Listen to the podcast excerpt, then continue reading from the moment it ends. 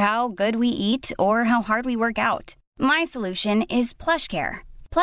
leading tele health provider with doctors for you day and night to partner with you in your weight loss journey they can prescribe FDA approved weight loss medication like Wegovy and Zepbound for those qualify plus they X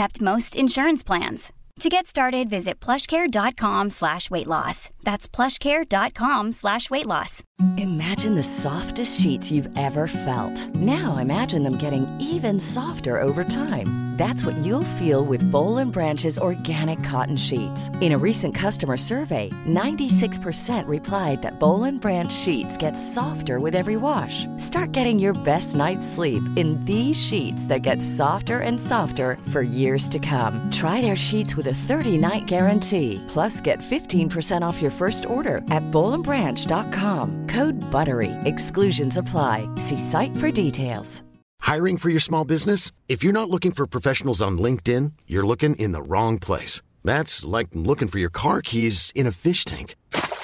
LinkedIn helps you hire professionals you can't find anywhere else, even those who aren't actively searching for a new job but might be open to the perfect role. In a given month, over 70% of LinkedIn users don't even visit other leading job sites. So start looking in the right place. With LinkedIn, you can hire professionals like a professional. Post your free job on linkedin.com/people today. مفتی صاحب کے official channel Mufti Tariq Masood speeches کو subscribe کریں الحمد لله نحمده ونستعينه ونستغفره ونؤمن به ونتوكل عليه ونعوذ بالله من شرور أنفسنا ومن سيئات أعمالنا من يهده الله فلا مضل له ومن يغلل فلا هادي له ونشهد ان لا اله الا الله وحده لا شريك له ونشهد ان محمدا عبده ورسوله صلى الله تعالى عليه وعلى اله واصحابه وبارك وسلم تسليما كثيرا كثيرا كثيرا اما بعد فاعوذ بالله من الشيطان الرجيم بسم الله الرحمن الرحيم يا ايها الذين امنوا اتقوا الله ولطنظر نفس ما قدمت لغد وقال تعالی والذین آمنوا اشد حبا لله وقال تعالى يا ايها الذين امنوا من يرتد منكم عن دينه فسوف ياتي الله بقوم يحبهم ويحبونه قرآن مجید کی چند آیات تلاوت کی ہیں اللہ تعالیٰ سے دعا ہے اللہ تعالیٰ صحیح طرح سے بات کہنے کی سننے کی سمجھنے کی اور پھر ہم سب کو اللہ تعالیٰ عمل کی توفیق عطا فرمائے دو تین ہفتوں سے ایک ٹاپک پر ایک موضوع پر میرا بیان چل رہا ہے آواز سیاری آپ سب لوگوں کو تو بیان یہ چل رہا تھا کہ انسان کی اصلاح کے لیے انسان کو انسان کا بچہ بنانے کے لیے دو طرح کی رہنمائی کی ضرورت ہے دو طرح سے ہدایت کی ضرورت ہے ایک ہدایت تو ہے نظریہ ٹھیک ہو جائے آپ کا کانسیپٹ کلیئر ہو جائے آپ کو پتا چل جائے صحیح کیا ہے اور غلط کیا ہے بہت سے لوگ بہت با ہمت ہوتے ہیں لیکن ان کی محنتیں غلط غلط سمت میں جا کے ضائع ہو رہی ہوتی ہیں غلط سمت میں محنت ہو رہی ہے اور وہ ضائع ہو رہی ہے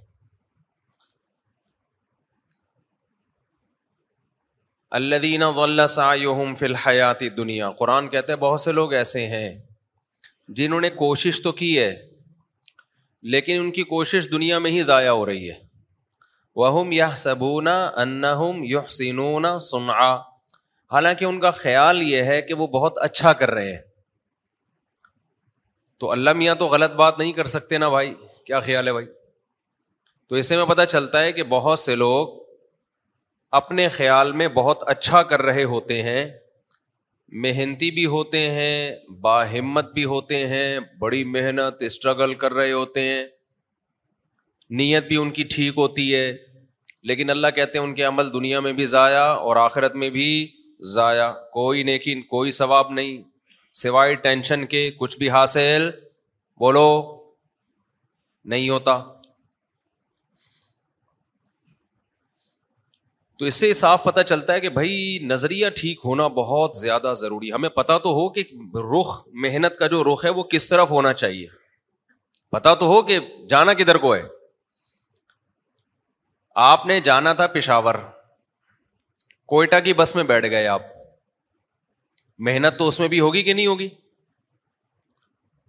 فرض کریں اب تو کوئٹہ کے روڈ بن گئے فرض کریں روڈ بھی ٹوٹا ہوا ہو بس بھی کھٹا رہا ہو دھکے کھا رہے ہو میں ایک دفعہ کوئٹہ سے میرانشا گیا ہوں بس میں بہت پرانی بات ہے تو نائنٹی فائیو نائنٹی فور کی بات ہوگی وادی بولان جو تھی نا وادی بولان یہاں سے بس ہماری گزر کے کوئٹہ سے میرانشا گئی روڈ ووڈ نہیں تھا کھڈے تھے بس بھی نان ایئر کنڈیشن تو مجھے یاد ہے تیس سے چھتیس گھنٹے کا ہم نے سفر کیا ہے پیچھے پھٹے پہ بیٹھ کے بس کا جو پیچھے ہوتا ہے نا سیٹ نہیں تھی اس پہ پھٹا رکھا ہوا تھا پھٹا سمجھتے ہیں پھٹا نہیں ہوتا سیٹ ویٹ نہیں تھی پھٹے پہ بیٹھ کے جب کوئی کھڈا آتا تو ڈرائیور کی طرف سے دو سہولتیں تھیں اس میں وہ اسپیڈ سے بھگا رہا تھا جیسے ہی کھڈا آتا تو جو سیٹ جس پہ ہم بیٹھے ہوئے تھے وہ سیٹ بھی نیچے اور ہم بھی نیچے یعنی وہ ایک دم سے اٹھلتی اور وہ پھٹا اٹھ کے نیچے گرتا میں اور میرے دوست تھے ہمارے ساتھ ہم دونوں بھی نیچے گرتے یہ میں کوئی رپورٹیں پیش نہیں کر رہا ابھی موضوع کی طرف آ رہا ہوں اور تین شیشے ٹوٹے راستے میں کھڑکی کے یعنی خود بس ہی کے تین شیشے ٹوٹے کسی پتھراؤ سے نہیں بلکہ ٹریولنگ سے یعنی اتنے کھڈے آ رہے تھے کہ تین شیشے کھڑکیوں کے ٹوٹ گئے اس میں کھڈوں سے ہی ٹوٹ گئے لیکن آپ مجھے ایک بات بتاؤ اتنا خ... ٹینشن والا سفر ہم جب میران شاہ پہنچے ہیں نا تو رات کو جب سوئے ہیں تو میں اور میرا دوست جو ہمارے ساتھی تھے لوگوں نے بتایا کہ پوری رات خواب میں آپ لڑتے رہے ہو باتیں کرتے رہے ہو لاتے گھماتے رہے ہو مکے گھماتے رہے ہو ہمیں تو نہیں پتا تھا کیا ہو رہا ہے جو جو جاگ رہے تھے انہوں نے کہا یہ سوتے ہوئے میں بول بہت رہے تھے جب بہت زیادہ تھکاوٹ ہوتی ہے نا انسان سوتے میں بولتا ہے اب آپ مجھے ایک بات بتاؤ اتنا لمبا سفر ہم کر کے جا رہے ہیں بس میں پھٹے پہ میں نے ٹریولنگ بہت کی ہے میں نے ڈاٹسن کے پیچھے چوبیس گھنٹے کا سفر کیے پیچھے بیٹھ کے کچے میں سمجھتے نہیں ہو بات کو ڈاٹسن کے پیچھے بیٹھ کے بغیر سیٹ کے کچے میں چوبیس گھنٹے کا سفر کیا ہے دھول مٹی کھڈے کیا حال ہوا کچے میں روڈ کے بغیر نہیں آئی میرا خیال ہے بات سمجھ میں تو لوگ اب ریوو دیکھ رہے ہیں ریوو میں گھوم رہے ہیں خیر کبھی چھاؤں میں ملو تو ہم تمہیں کچھ باتیں بتائیں گے شرط یہ کہ اکیلے میں ملو خیر تو اب ایک بات مجھے بتاؤ ایک آدمی تیس سے چھتیس گھنٹے کا سفر کر کے جا رہا ہے اتنا لمبا سفر ہے نہیں کوئٹہ سے میران شاہ کا لیکن روڈ نہ ہونے کی وجہ سے اتنا لمبا تھا پتا چلا جی جب ہم میران شاہ پہنچے پتا چلا جی یہ تو میران شاہ نہیں ہم تو بالفرض کابل پہنچ گئے ہیں کسی اور رخ پہ ہمارا سفر تھا تو کس قدر بڑی ٹینشن ہوگی کہ نہیں ہوگی وہ کھڈے بھی ہم سے برداشت ہو رہے ہیں وہ پھٹے گر رہے ہیں بس میں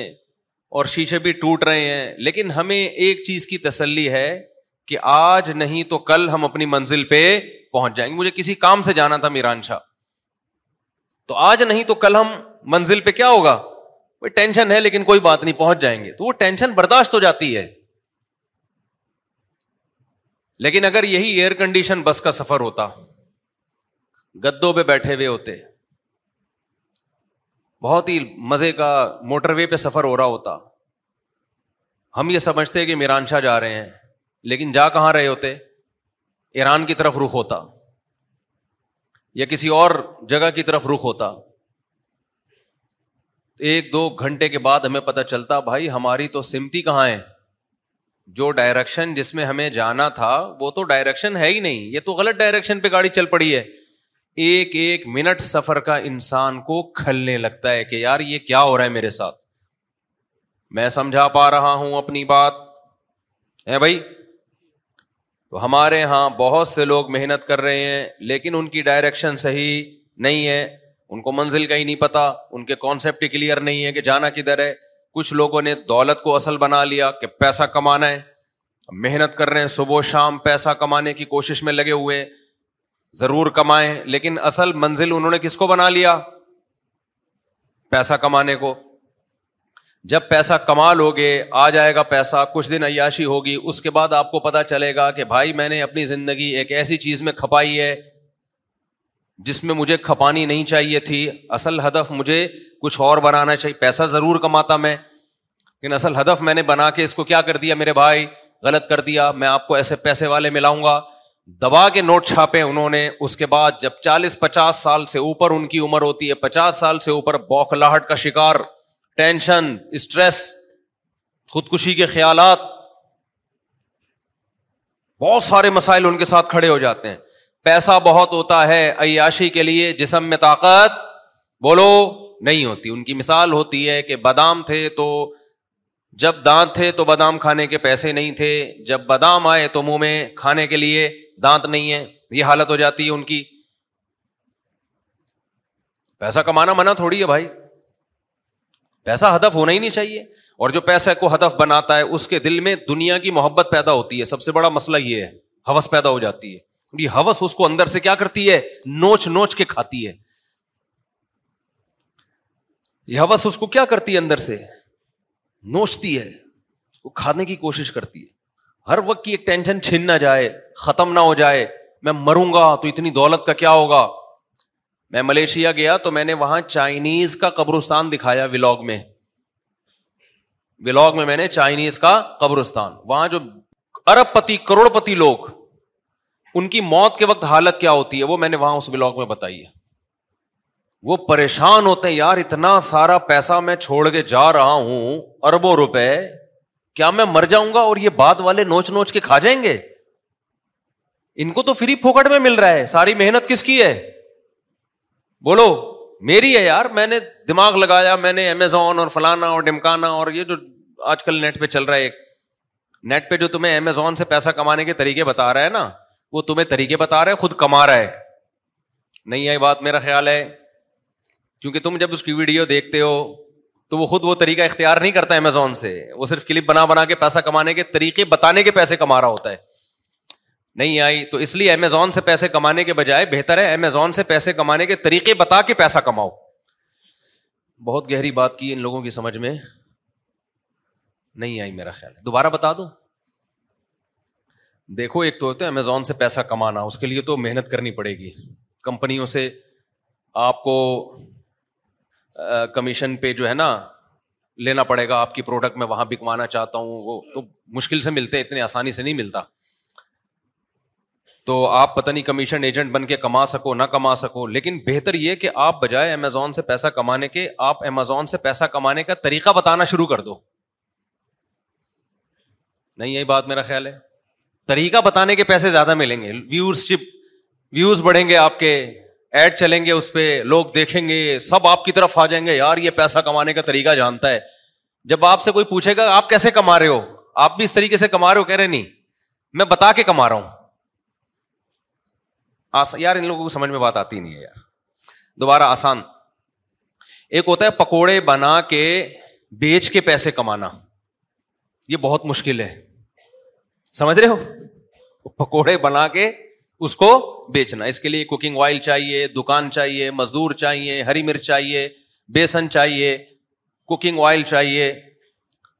پولیس والوں کے بھتے چاہیے بہت کچھ چاہیے اس کے بعد کسٹمر بھی چاہیے ہو سکتا ہے آپ کا پکوڑا نہ بکے آسان طریقے پکوڑے بنانے کا طریقہ بتاؤ اور لوگوں کو بتاؤ پکوڑے میں بڑا پیسہ ہے یہ بتاتے رہو لوگ آپ کا چینل دیکھتے رہیں گے اور آپ کے پاس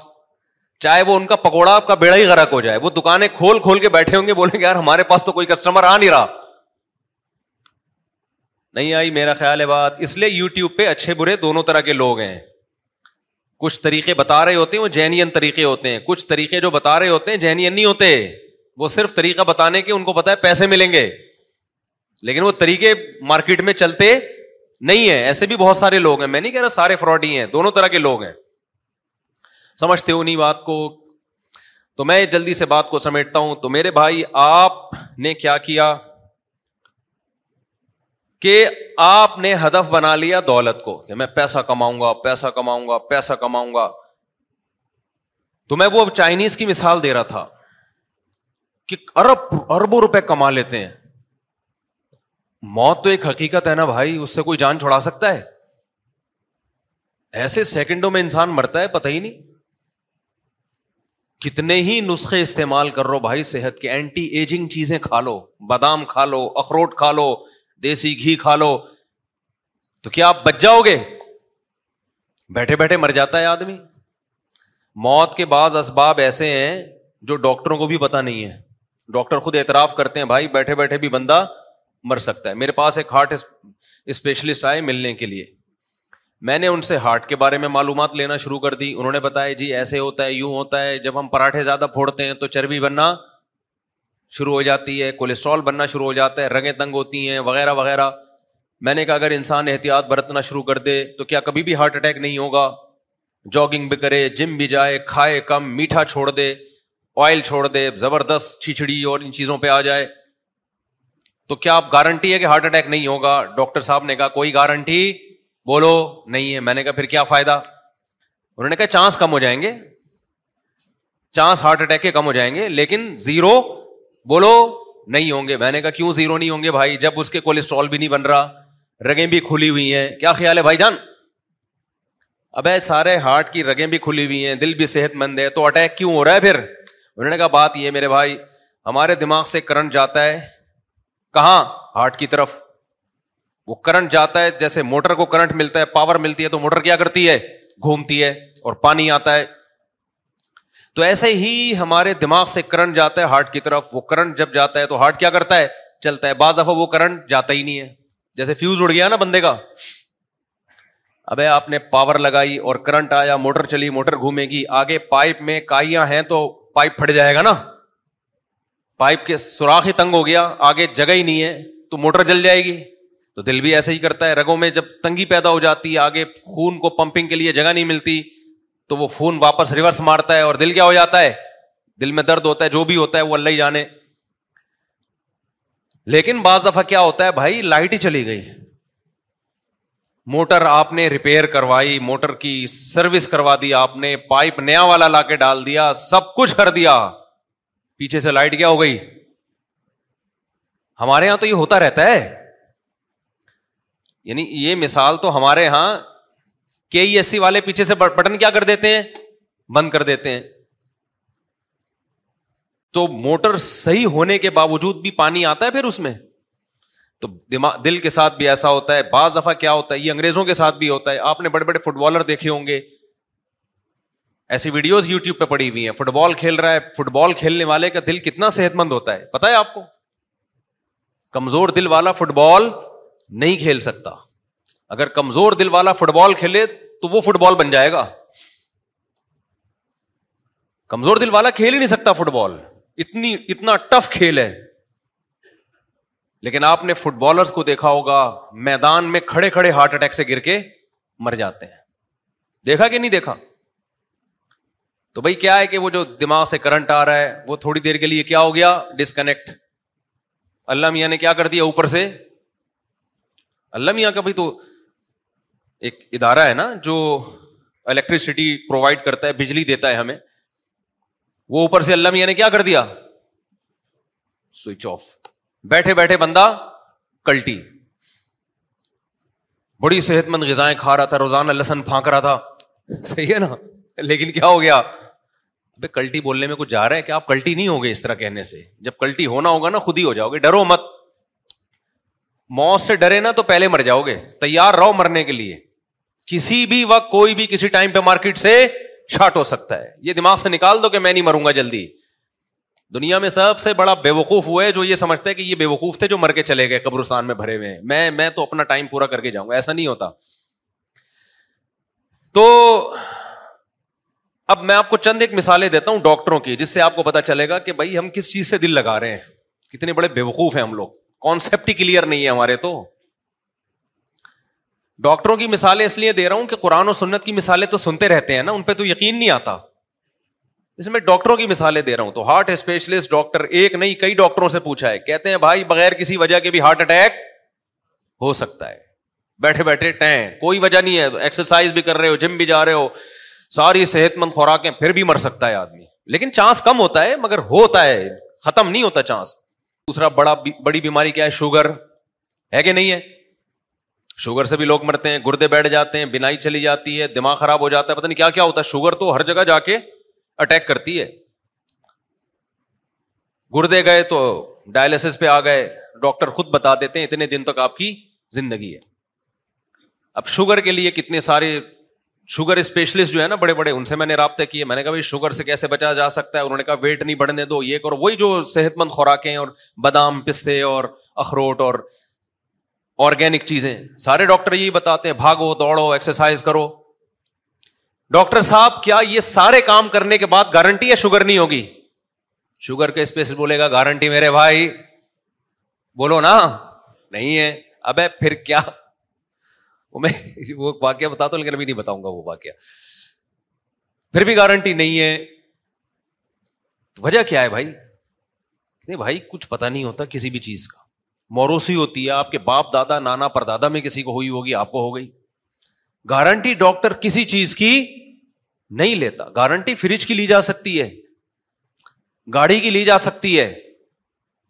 بہت ساری چیزوں کی انسان کی جو باڈی ہے اس کی گارنٹی ہے ہی نہیں امکان ہوتا ہے کہ یہ جلدی نہیں مرے گا یہ جلدی مر جائے گا امکان کی حد تک اس سے زیادہ کچھ بھی نہیں ہے آگے چلتے ہیں ہم کینسر کے اسپیشلسٹ کتنے لوگوں کو کینسر ہوتا ہے نا کینسر کے اسپیشلسٹ سے میری کئی دفعہ ملاقات ہوئی اور وہ اسپیشلسٹ بھی معمولی اسپیشلسٹ نہیں ہے جو کینسر کے اسپیشلسٹ کو پڑھاتے ہیں یعنی اسپیشلائزیشن کرواتے ہیں کینسر میں اور یورپ کے ایک دفعہ ملاقات کے لیے آئے میں نے کہا ڈاکٹر صاحب آپ جو مجھ سے پوچھنے کے لیے آئے وہ بعد میں پوچھنا پہلے میں آپ سے کچھ چیزیں پوچھنا چاہتا ہوں کینسر سے بچنے کے لیے کیا کرنا چاہیے یہ میں صحت پہ آپ کو رپورٹیں پیش نہیں کر رہا آپ کے مفتی صاحب کیا شوگر کینسر اور یہ تو ڈاکٹروں کا کام ہے بھائی یہ ڈاکٹروں سے پوچھو میں تو آپ کو میڈیکل سائنس کی رپورٹوں سے عبرت دلا رہا ہوں کہ اللہ رسول کی باتوں سے عبرت نہیں ہوتی ڈاکٹروں سے ہی پوچھ لو عبرت ہو جائے گی یہ دنیا دل لگانے کی جگہ بولو نہیں ہے یہ چار شادیوں کی جگہ ہے بس تاکہ دل لگے ہی نہیں یہاں پہ یہ چار شادیوں سے بھی مسافر خانے کا احساس پیدا ہوتا ہے پتا ہے آپ کو لوگ سمجھتے ہیں چار شادیاں یہ دنیا کی محبت کی علامت ہے حقیقت ہے دنیا کے مسافر خانہ سمجھنے کی علامت ہے چار شادیوں والے کا کوئی گھر ہوتا ہی نہیں ہے ایک دن یہاں تو دوسرے دن وہاں پھر تیسرے دن وہاں چوتھے دن وہاں ایک صاحب نے مجھ سے کہا نا میرا وہ بڑا لطیفہ ہٹ ہوا تھا میری دو گھر والے تھے تو میں ایک گلشن اقبال میں ایک ہاکسبے روڈ کی طرف کتنا فاصلہ تھا نا تو ایک اسٹیٹ ایجنٹ تھے میرے دوست میں ایک دن یہاں تو دوسرے دن بس میں بیٹھ کے جاتا تھا میں وہ ڈیڑھ گھنٹہ لگتا تھا انہوں نے کہا مجھے آپ پہ بہت ترس آتے ایک دن یہاں اگلے دن وہ ادھر کہتے نا دھوبی کا کتا نہ گھر کا نہ گھاٹ کا کوئی ٹھکانا ہی نہیں ہے میں نے کہا ترس مجھے آپ پہ آتا ہے ایک دن وہاں دوسرے دن بھی وہاں تیسرے دن بھی وہاں دس سال ہو گئے وہاں پندرہ سال ہو گئے وہاں ہم نے کہا ہم تو ایک دن یہاں تو دوسرے دن کہاں ہے وہاں پھر میں نے ان کو بتایا کہ دنیا مسافر خانہ ہے اس میں مسلمان کا کوئی ٹھکانا نہیں یہ گھر ور کی محبتیں چار پائیوں سے پلنگوں سے دیواروں سے یہ ان لوگوں کا کام ہے بھائی جو دنیا سے محبت کرتے ہیں ہمارا تو کوئی پلنگ ہی نہیں ہے کوئی پتہ نہیں ہوتا آج کہاں سونا ہے ہم نے رپورٹ آ جاتی ہے آج فلاں جگہ کی باری ہے چل بھائی مسلمان کا کوئی گھر درو دیوار اینٹیں بولو نہیں ہوتی اینٹوں سے محبت پلنگوں سے محبت بستروں سے محبت یہ ان لوگوں کا کام نہیں ہے جو دنیا کو مسافر خانہ سمجھتے آپ کو پتا ہے دو پیغمبروں نے اپنی قوم کو یہ نصیحت کی تھی صالح السلام نے بھی حود علیہ السلام نے بھی حود علیہ السلام نے کیا فرمایا وہ مسان الکم تخلدون تم ایسے گھر بناتے ہو جیسے تم نے ہمیشہ رہنا ہے اس میں حالانکہ اپنے پیسوں سے گھر بنا رہے تھے کہ رشوت کے پیسوں سے نہیں بنا رہے تھے سوال پیدا ہوتا ہے بھائی جب اپنے پیسوں سے حلال کے پیسوں سے گھر بنا رہے ہیں تو پیغمبر کو اس پہ اعتراض کیوں ہے کیا گھر نہ بنائے اب پھر یہاں سے میرا آپ کا اختلاف کیا ہو گیا شروع اختلافی مسائل چھیڑ دیتے ہیں مفتی صاحب جب میں نے میرا یہ کلپ چلتا ہے نا ذاتی گھر کو اتنی بڑی کوئی ضرورت نہیں ہے تو لوگ پھر بہت اعتراض کرتے ہیں میں نے گھر بنانے سے منع نہیں کیا بھائی بار بار کہتا ہوں اگر بہت آمدن ہے تو بناؤ زیادہ آمدن نہیں ہے تو مت بناؤ کھانے پینے پہ زور لگاؤ پھر زیادہ بہت اللہ نے دے دیا پیسہ تو ٹھیک ہے بنا لو اور وہ بھی اتنا بڑا اتنا بنگلہ اتنا خوبصورت یہ بے وقوفوں کی بے وقوفوں کے کام ہے تو میں آپ کو گناہ گار نہیں سمجھتا زیادہ مضبوط گھر بنانے پر بے وقوف اور سمجھتا ہوں یعنی قبر میں لٹکی ہوئی ہیں ہے ہے دس بیس سال کے بعد مر جانا اور اربوں روپئے پھونک دیے بنگلہ بنانے پر تو بے وقوف نہیں تو اور کسے بے وقوف کہتے ہیں میرے بھائی شوگر کا اسپیشلسٹ کہہ رہا ہے کوئی شوگر کی گارنٹی نہیں ہے کینسر کا اسپیشلسٹ کہہ رہے کینسر کی گارنٹی نہیں ہارٹ کے کبھی بھی مر سکتا ہے پھر اربوں روپئے پھونک دیے کس میں سریے اور دیواروں میں اٹ از کالڈ حماقت اس کو کیا بولتے ہیں کسی بھی عقل مند سے پوچھو گے بولے گا بھائی یہ بے وقوفی ہی ہے تو حود علیہ السلام نے قوم سے کیا فرمایا تخلدون اپنے پیسوں سے حلال کے پیسوں سے بنا رہے ہو گھر بنا رہے ہو گھر بنانے پہ ہمیں اعتراض نہیں ہے اتنے مضبوط بناتے ہو جیسے تم نے ہمیشہ رہنا ہے یہاں پہ حالانکہ اس قوم کی عمریں ہماری عمروں سے بہت زیادہ تھیں ان کی ہڈیوں میں کیلشیم ہماری ہڈیوں میں کیلشیم سے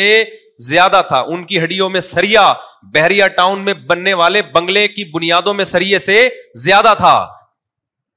اس کے باوجود پیغمبر ان سے کہہ رہے ہیں تم ایسے گھر بناتے ہو جیسے تم نے یہاں سے نکلنا ہے ہی نہیں مسافر خانہ ہے بھائی اتنا لفٹ کراؤ اس دنیا کو جتنا یہاں رہنا ہے صالح علیہ السلام نے بھی قوم سے یہی کہا صالح علیہ السلام نے کیا فرمایا وطن ہتون جی بالی بوتن فارحین چٹانوں کو تراشتے ہو اور اندر بنگلے کھڑے کر دیتے ہو کتنی محنت لگتی ہے چٹانوں کو تراش کے بنگلہ بنانے میں بھائی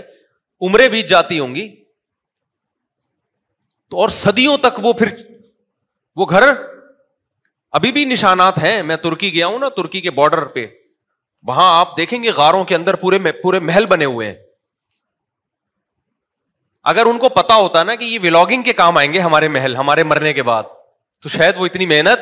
نہ کرتے وہ کہتے ہم تو اپنے لیے بنا رہے ہیں پچاس پچاس سال لگ جاتے ہوں گے اس محل کو تیار کرنے میں زندگی میں کتنے سال رہ جاتے بیس تیس سال رہ جاتے تھے کہتے ہیں بچوں کے لیے بنا رہے ہیں تو بچوں کے لیے آپ پراپرٹی لے کے ڈال دو اگر اللہ نے بہت پیسہ دیا ہے یا گھر لے کے ڈال دو لیکن یہ ذہن میں رکھو کہ جب یہ بڑے ہوں گے نا یہاں رہیں گے نہیں اگر بچے ماں باپ کے گھر میں رہتے نا تو ہم سب آدم علیہ السلام اور اما ہوا کے گھر میں رہ رہے ہوتے ابھی کیا خیال ہے بھائی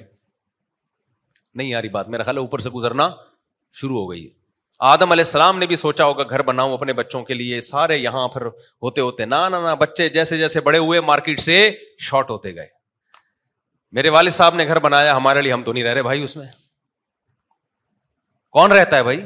سب کی جاب ہوتی ہے کوئی کہاں چلا جاتا ہے کوئی کدھر چلا جاتا ہے تو اتنی ٹینشن نہ لو بچہ کے لیے اللہ نے وسائل دیے تو چھوڑ کے جاؤ لیکن یہ ذہن میں رکھو بچہ دو ہاتھ اور دو پاؤں لے کے آتا ہے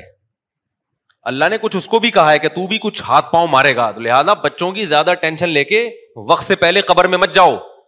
توکل کرو اللہ پہ اعتماد کرو یہ دو ہاتھ اور دو عدد پاؤں لے کے آیا ہے بغیر ہاتھ پاؤں کے نہیں آ گیا یہ دو ہاتھ اور دو پاؤں اللہ نے پیٹ ایک دیا ہے اور دو ہاتھ میں دس پیٹوں کو بھرنے کی صلاحیت دی ہے سمجھتے ہو اس یہ کما زیادہ سکتا ہے جتنا کھائے گا اس سے دس آدمیوں کا زیادہ کمائے گا یہ تو بچوں میں اسکلس پیدا کرنے کی کوشش کرو زیادہ پیسہ انویسٹ کرنے کی کوشش نہ کرو اور میں نے دیکھا جن لوگوں نے بچوں کے لیے بڑی بڑی جائیدادیں چھوڑ کر گئے ہیں بچوں میں کوئی اسکل تو تھی نہیں کمانے کا کوئی طریقہ تو آتا نہیں تھا وہ سارے کروڑ روپئے بچے برباد کر کے پھر زیرو ہو کے بیٹھ جاتے ہیں اس لیے بچوں میں کوئی قابلیت پیدا کرو اس کو زیادہ فوکس کرو آپ دولت جمع کرنے کو زیادہ کیا کر رہے ہو فوکس کر رہے ہو اور بچہ بالغ ہو جائے نا پڑھائی سے زیادہ کاروبار کی فکر کرو اس کی پڑھائی وڑھائی میں آج کل کچھ نہیں رکھا ہوا پڑھانا ہے تو گھر میں ہوم اسکولنگ میں پڑھاؤ کچھ یہ الگ سے ٹاپک ہے اس پہ تو بہت کچھ بولنے کا ہے ابھی تو مسلمان تو ہمیشہ تجارت کیا کرتے تھے بھائی جو تجارت میں نہیں چل رہا اس کو بولو تو کماؤ پوت بنے گا ٹھیک ہے تو جاب کرے گا جا کے اصل تو مسلمانوں کا کام کیا ہے بولو نا بزنس ہے صحابہ نے سب نے تجارت کی ہے تو انگریز کے آنے سے پہلے ہم تو سارے باپ دادے بزنس کرتے تھے زمینداری اور بزنس یہ تو انگریز کو دفتروں کے لیے ملازم چاہیے تھے ہم لوگوں کو اس نے بوٹ پالش پہ اور کلر بنا کے بٹھا دیا اور اگر جاب کرنی ہے تو وہ جاب کرو جس میں جو جس کا کوئی ویژن ہو یعنی کسی ادارے جس کا کوئی بڑا ویژن ہو اس ادارے میں جاب کرو تاکہ آپ کی اس جاب سے انسانیت کو فائدہ ہو مثال کے طور پر آپ گٹکا کمپنی میں جاب کر رہے ہو تو اس کا کیا فائدہ ہے یار پیپسی میں جاب کر رہے ہو اس کا کیا فائدہ لوگوں کو پیپسی پلا کے کیا ملے گا آپ کو ٹیچر بن جاؤ کسی یونیورسٹی میں اس میں آپ لوگوں کو کیا کر سکتے ہو گائڈ آپ کسی مدرسے میں استاذ بن جاؤ وہاں آپ کیا کرو گے لوگوں کو دین سکھاؤ گے تو اس طرح کی جو جاب ہے فوج میں چلے جاؤ اس نیت سے کہ بارڈر کی حفاظت کروں گا اس طرح کی جو جابس ہیں وہ تو مسلمان کو کرنی چاہیے باقی جو آج کل جس قسم کی جابس ہو رہی ہیں وہ کوئی اسلام اس کو نہیں وہ زیادہ اہمیت دیتا خیر تو وہ جو ہارٹ اسپیشلسٹ تھے انہوں نے کیا کہا کینسر کے اسپیشلسٹ تک پہنچا تھا میں تین ہو گئے نا ایک ہارٹ ہو گیا ایک گردے کا گردے کی کوئی شوگر کی گارنٹی نہیں ہے دوسرا آپ کے دل کی کوئی گارنٹی نہیں ہے تیسرا ہو گیا کینسر بہت سے لوگ کس سے مرتے ہیں میرے بھائی بولتے کیوں نہیں کینسر سے تو کینسر کے بہت بڑے اسپیشلسٹ کے اسپیشلسٹ میں نے ان سے پوچھا ڈاکٹر صاحب ذرا بتائیں آج کل کینسر بہت زیادہ پھیل رہا ہے اس سے کون سے اسباب ایسے ہیں جن کو ہم اختیار کریں گے تو کینسر سے بچیں گے انہوں نے بتایا بھائی سب سے زیادہ جو چیز کینسر کا ذریعہ بنتی ہے موٹاپا کیا چیز بنتی ہے بولو نا آپ جتنا کھا رہے ہیں آپ کی انرجی اتنی یوٹیلائز نہیں ہو رہی استعمال نہیں ہو رہی ان پٹ زیادہ ہے آؤٹ پٹ کیا ہے کم ہے ان پٹ تین تین پراٹھے ہیں آؤٹ پٹ کیا ہے دفتر میں بیٹھ کے کی بورڈ سے لو لیٹر لکھ رہے ہیں اس کے علاوہ یا فیس بک پہ کمنٹس کر رہے ہیں اور کچھ بھی نہیں ہے تو دو انگلیاں چلانے کے لیے دو تین پراٹھوں کی بالکل بھی ضرورت بولو نہیں ہے سب یہی کر رہے ہیں سب یہی کر رہے ہیں ہو سکتا ہے میں بھی میں کوئی بہت کوئی ایسا نہیں ہو کہ میں کوئی آپ آپ سمجھ رہے مجھ سے نہیں کہ شاید دو نیوالے صبح کھجور کے چکھ لیتے ہوں گے ہم سب اس بیماری میں مبتلا ہے ہماری محنت کم ہے اور خوراکیں کیا ہیں بہت زیادہ تو میں نے کہا ڈاکٹر صاحب پھر کیا کرنا چاہیے انہوں نے کہا وزن نہیں بڑھنے دو میرے بھائی خاص طور پہ چالیس سال کے بعد کسی قیمت پہ وزن بولو نہیں بڑھنے دو میٹھا کیا کرو میرے بھائی چالیس سال کے بعد خاص طور پہ جو چینی ہے اس کو کیا کر دو چھوڑ دو اچھا میں نے کہا بھائی سگریٹ ہاں میں نے کہا اور کیا انہوں نے کہا گٹکا گٹکے سے منہ کا کینسر گلے کا کینسر تمباکو سے میں نے تو اپنی خود زندگی میں اتنے کینسر کے گٹکے والے دیکھ لیے ہیں اور کیا ہوتا ہے بھائی اور انہوں نے کہا کہ یہ ہوتا ہے کہ جی آپ سگریٹ پیتے ہیں تو اس سے کیا ہوتا ہے بولو نا بتا دو اپنی زبان کینسر کا امکان بہت زیادہ بڑھ جاتا ہے میں نے کہا اچھا سگریٹ بھی ایک بندہ نہیں پی رہا گٹکا بھی نہیں کھا رہا پان بھی نہیں کھا رہا وزن بھی اس کا کیا ہے فٹ فاٹ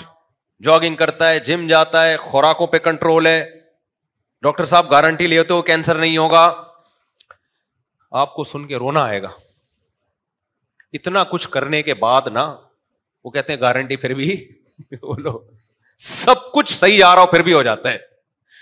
وہ مجھے پھر پھر لطیفہ یاد آتا ہے سنا ہی دیتا ہوں اتنا کچھ کرنے کے بعد بھی اب آدمی اتنی محنت کرے تو ڈاکٹر صاحب گارنٹی دو نا کینسر نہیں ہوگا ڈاکٹر صاحب کہتے ہیں کینسر پھر بھی ہو سکتا ہے وہ مجھے لطیفہ یاد آ جاتا ہے ایسے موقع پہ ایک آدمی اپنی بیوی کی کبھی تعریف نہیں کرتا تھا اس کو اچھی نہیں لگتی تھی وہ تو ایک دن بیوی نے کہا کہ بھائی تھوڑا سا آج میں میک اپ کرتی ہوں کچھ ساڑی اچھی پہنتی ہوں کچھ چوڑیاں ووڑیاں بڑا زبردست زینت اختیار کی نا اس میں اپنے شوہر سے کہا بتائیے یہ میری چوڑیاں کیسی لگ رہی ہیں ہاں شوہر نے جب دیکھا نا بیگم پہ بیگم کو سے کہا تھا یار آج تو بڑی خوبصورت چوڑیاں پہنی ہوئی ہیں کہتی ہے تھینک یو جی آج تو بیگم بڑا ٹائٹ میک اپ لگایا ہوا ہے تھینک یو جی آج تو تم نے ساڑی بھی بڑی خاندانی پہنی ہوئی ہے بڑی بیگم خوش ہو رہی ہے نا تھینک یو جی اچھی پھر بھی نہیں لگ رہی یہ ساری چیزیں بہت اچھی تم نے پہنی ہوئی ہیں مگر تم اچھی بولو پھر بھی نہیں لگی ہمارے ایک دوست تھے ان کو رنگین ٹوپیاں پہننے کا شوق تھا جب ہم کالج میں پڑھتے تھے کلرفل ٹوپیاں مجھے یہ تھا کہ ٹوپی پہننی ہے تو یہ سادہ چائنا والی ان کو شوق تھا نیلی پیلی نا بتیاں لگی ہوئی ہیں اس میں تو بڑی چمکدار قسم کی ٹوپیاں خرید کے میرے کلاس فیلو ہیں بیان بھی سنتے ہیں ایک دن میں نے ان سے کہا کہا میں نے یار یار یہ تم کیا نیلی پیلی پہن رہے رہے ہو کہہ اچھی نہیں لگ رہی ٹوپی میں نے کہا دیکھو ٹوپی کا اچھا لگنا کافی نہیں ہے ٹوپی پہن کے بندہ بھی اچھا لگے یہ ٹوپی واقعی بہت خوبصورت ہے اسے پہن کے بندہ اچھا نہیں لگتا میں نے کہا آپ کیا کرو چوڑیاں پہن لو چوڑیاں تو خوبصورت ہوں گی لیکن بندہ پہن کے اچھا لگے گا چوڑیاں پہن کے ایک بڑا خوبصورت سر دوپٹہ ہے اس میں وہ پی کوشی کو ہوا ہوا ہے دوپٹہ تو بڑا خوبصورت ہے لیکن وہ جب آدمی پہنے گا تو اچھا لگے گا تو ہر اچھی چیز استعمال کے بعد وہ چیز تو اچھی ہوتی ہے ضروری نہیں کہ بندہ بھی اچھا لگنا شروع کر دے وہ تو اس آدمی نے اپنی بیگم کے ہر چیز کی تعریف کی آخر کہا اچھی تو پھر بھی یہ ساری چیزیں اچھی ہیں مگر تو اچھی نہیں لگ رہی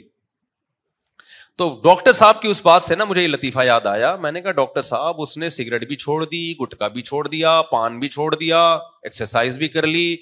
خوراک پہ کنٹرول بھی کر لیا کینسر سے بچنے کی گارنٹی پھر بھی نہیں ہے اس کا یہ مطلب نہیں ہے کہ آپ احتیاطیں نہ کریں چانسز بہرحال کم ہو جاتے ہیں جو ہمارا لائف اسٹائل ہے اس میں تو شوگر کا بھی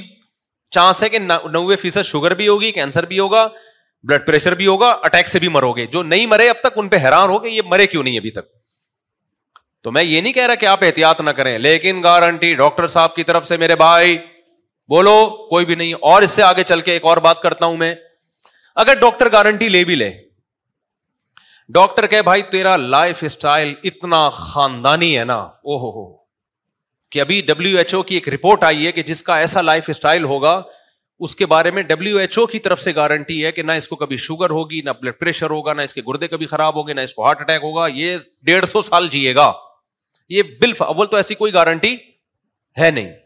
فرض کرو سائنس نے اتنی ترقی کر لی کہ ایسی چیزیں ایجاد ہو گئی ہیں کہ اب جی ڈیڑھ سو سال تک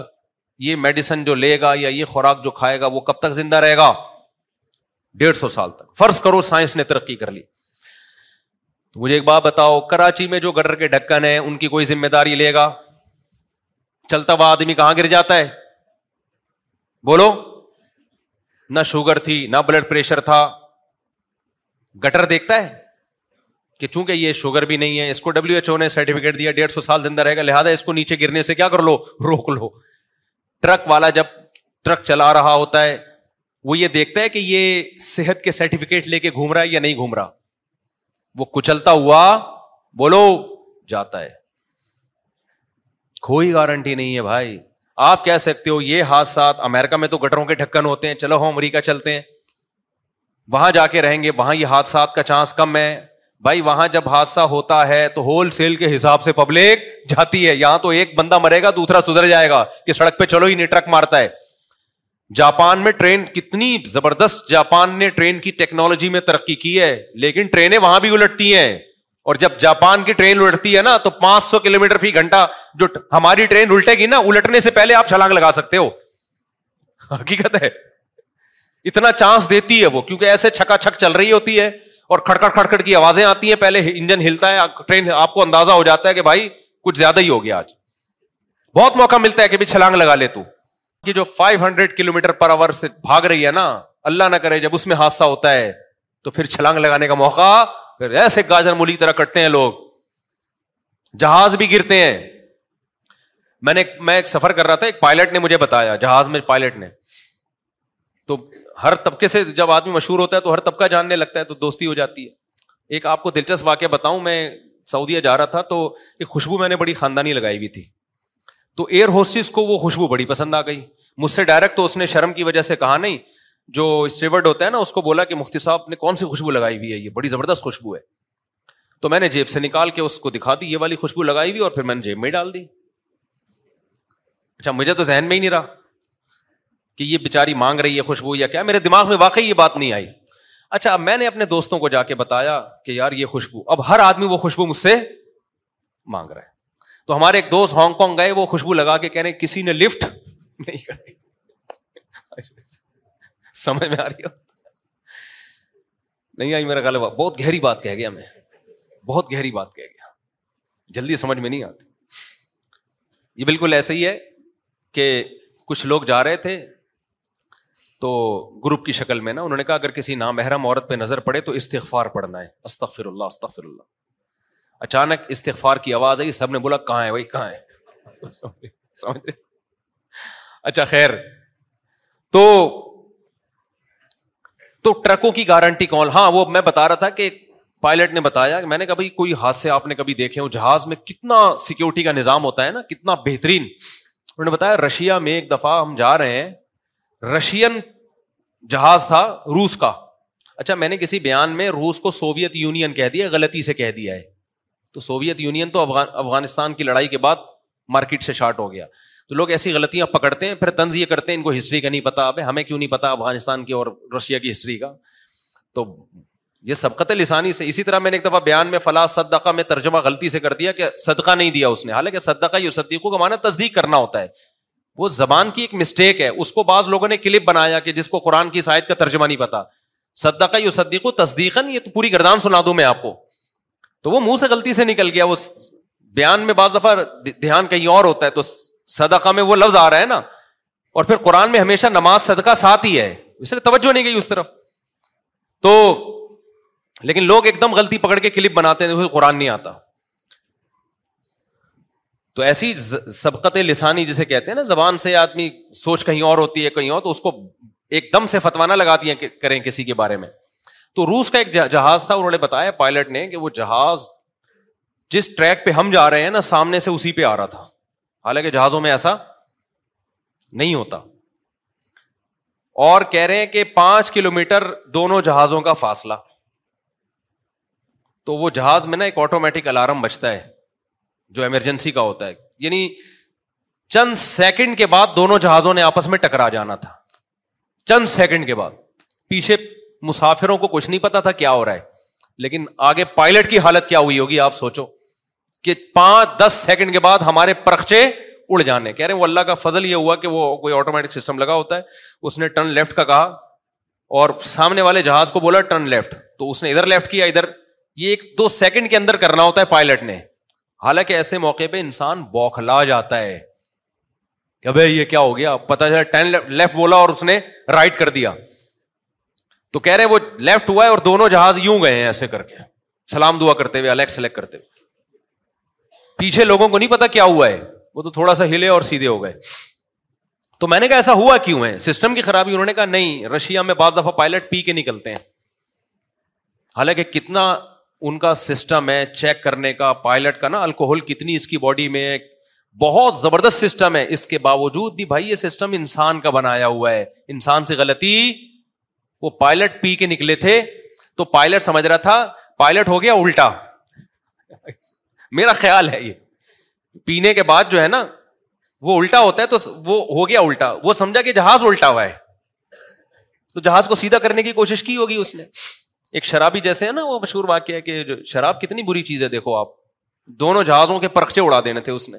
خیر بچ گئے پتہ نہیں کیس ویس ہوا ان کے خلاف کیا ہوا ہوگا تو باہر ملکوں میں یہ ہوتا ہے پی زیادہ پی لی ٹیسٹ میں آیا نہیں اور پی کے جہاز خود الٹے ہو گئے وہ سمجھے کہ ہر چیز کو سیدھا کرنے کی کوشش میں لگے میں اپنے آپ کو سیدھا کرنے کے بجائے ساری چیزیں الٹی کر دی وہ ایک شرابی تھا نا فائر بریگیڈ کے عملے میں تھا تو شراب پی کے چلا گیا وہ سب سے زیادہ محنت اسی نے کی جا جا کے لوگوں کو نکال نکال کے آ رہے ایک بندہ دو بندہ لوگ کہہ رہے یار کیا ہو گیا اس دس پندرہ بندے نکال دیے اس نے نا تو بعد میں پتا چلا جتنے بھی فائر بریگیڈ کے عملے کے لوگ تھے نا جو آگ بجھانے گئے ہوئے تھے کم بہت ان سب کو نکال کے لے آیا سمجھ میں آ رہی ہے یہ ہے پینے کے سائڈ افیکٹ اس لیے شراب پی کے طلاق دو گے طلاق ہو جائے گی خوب اچھی طرح ذہن میں رکھو کیونکہ شریعت میں طلاق کا مدار زبان پر ہے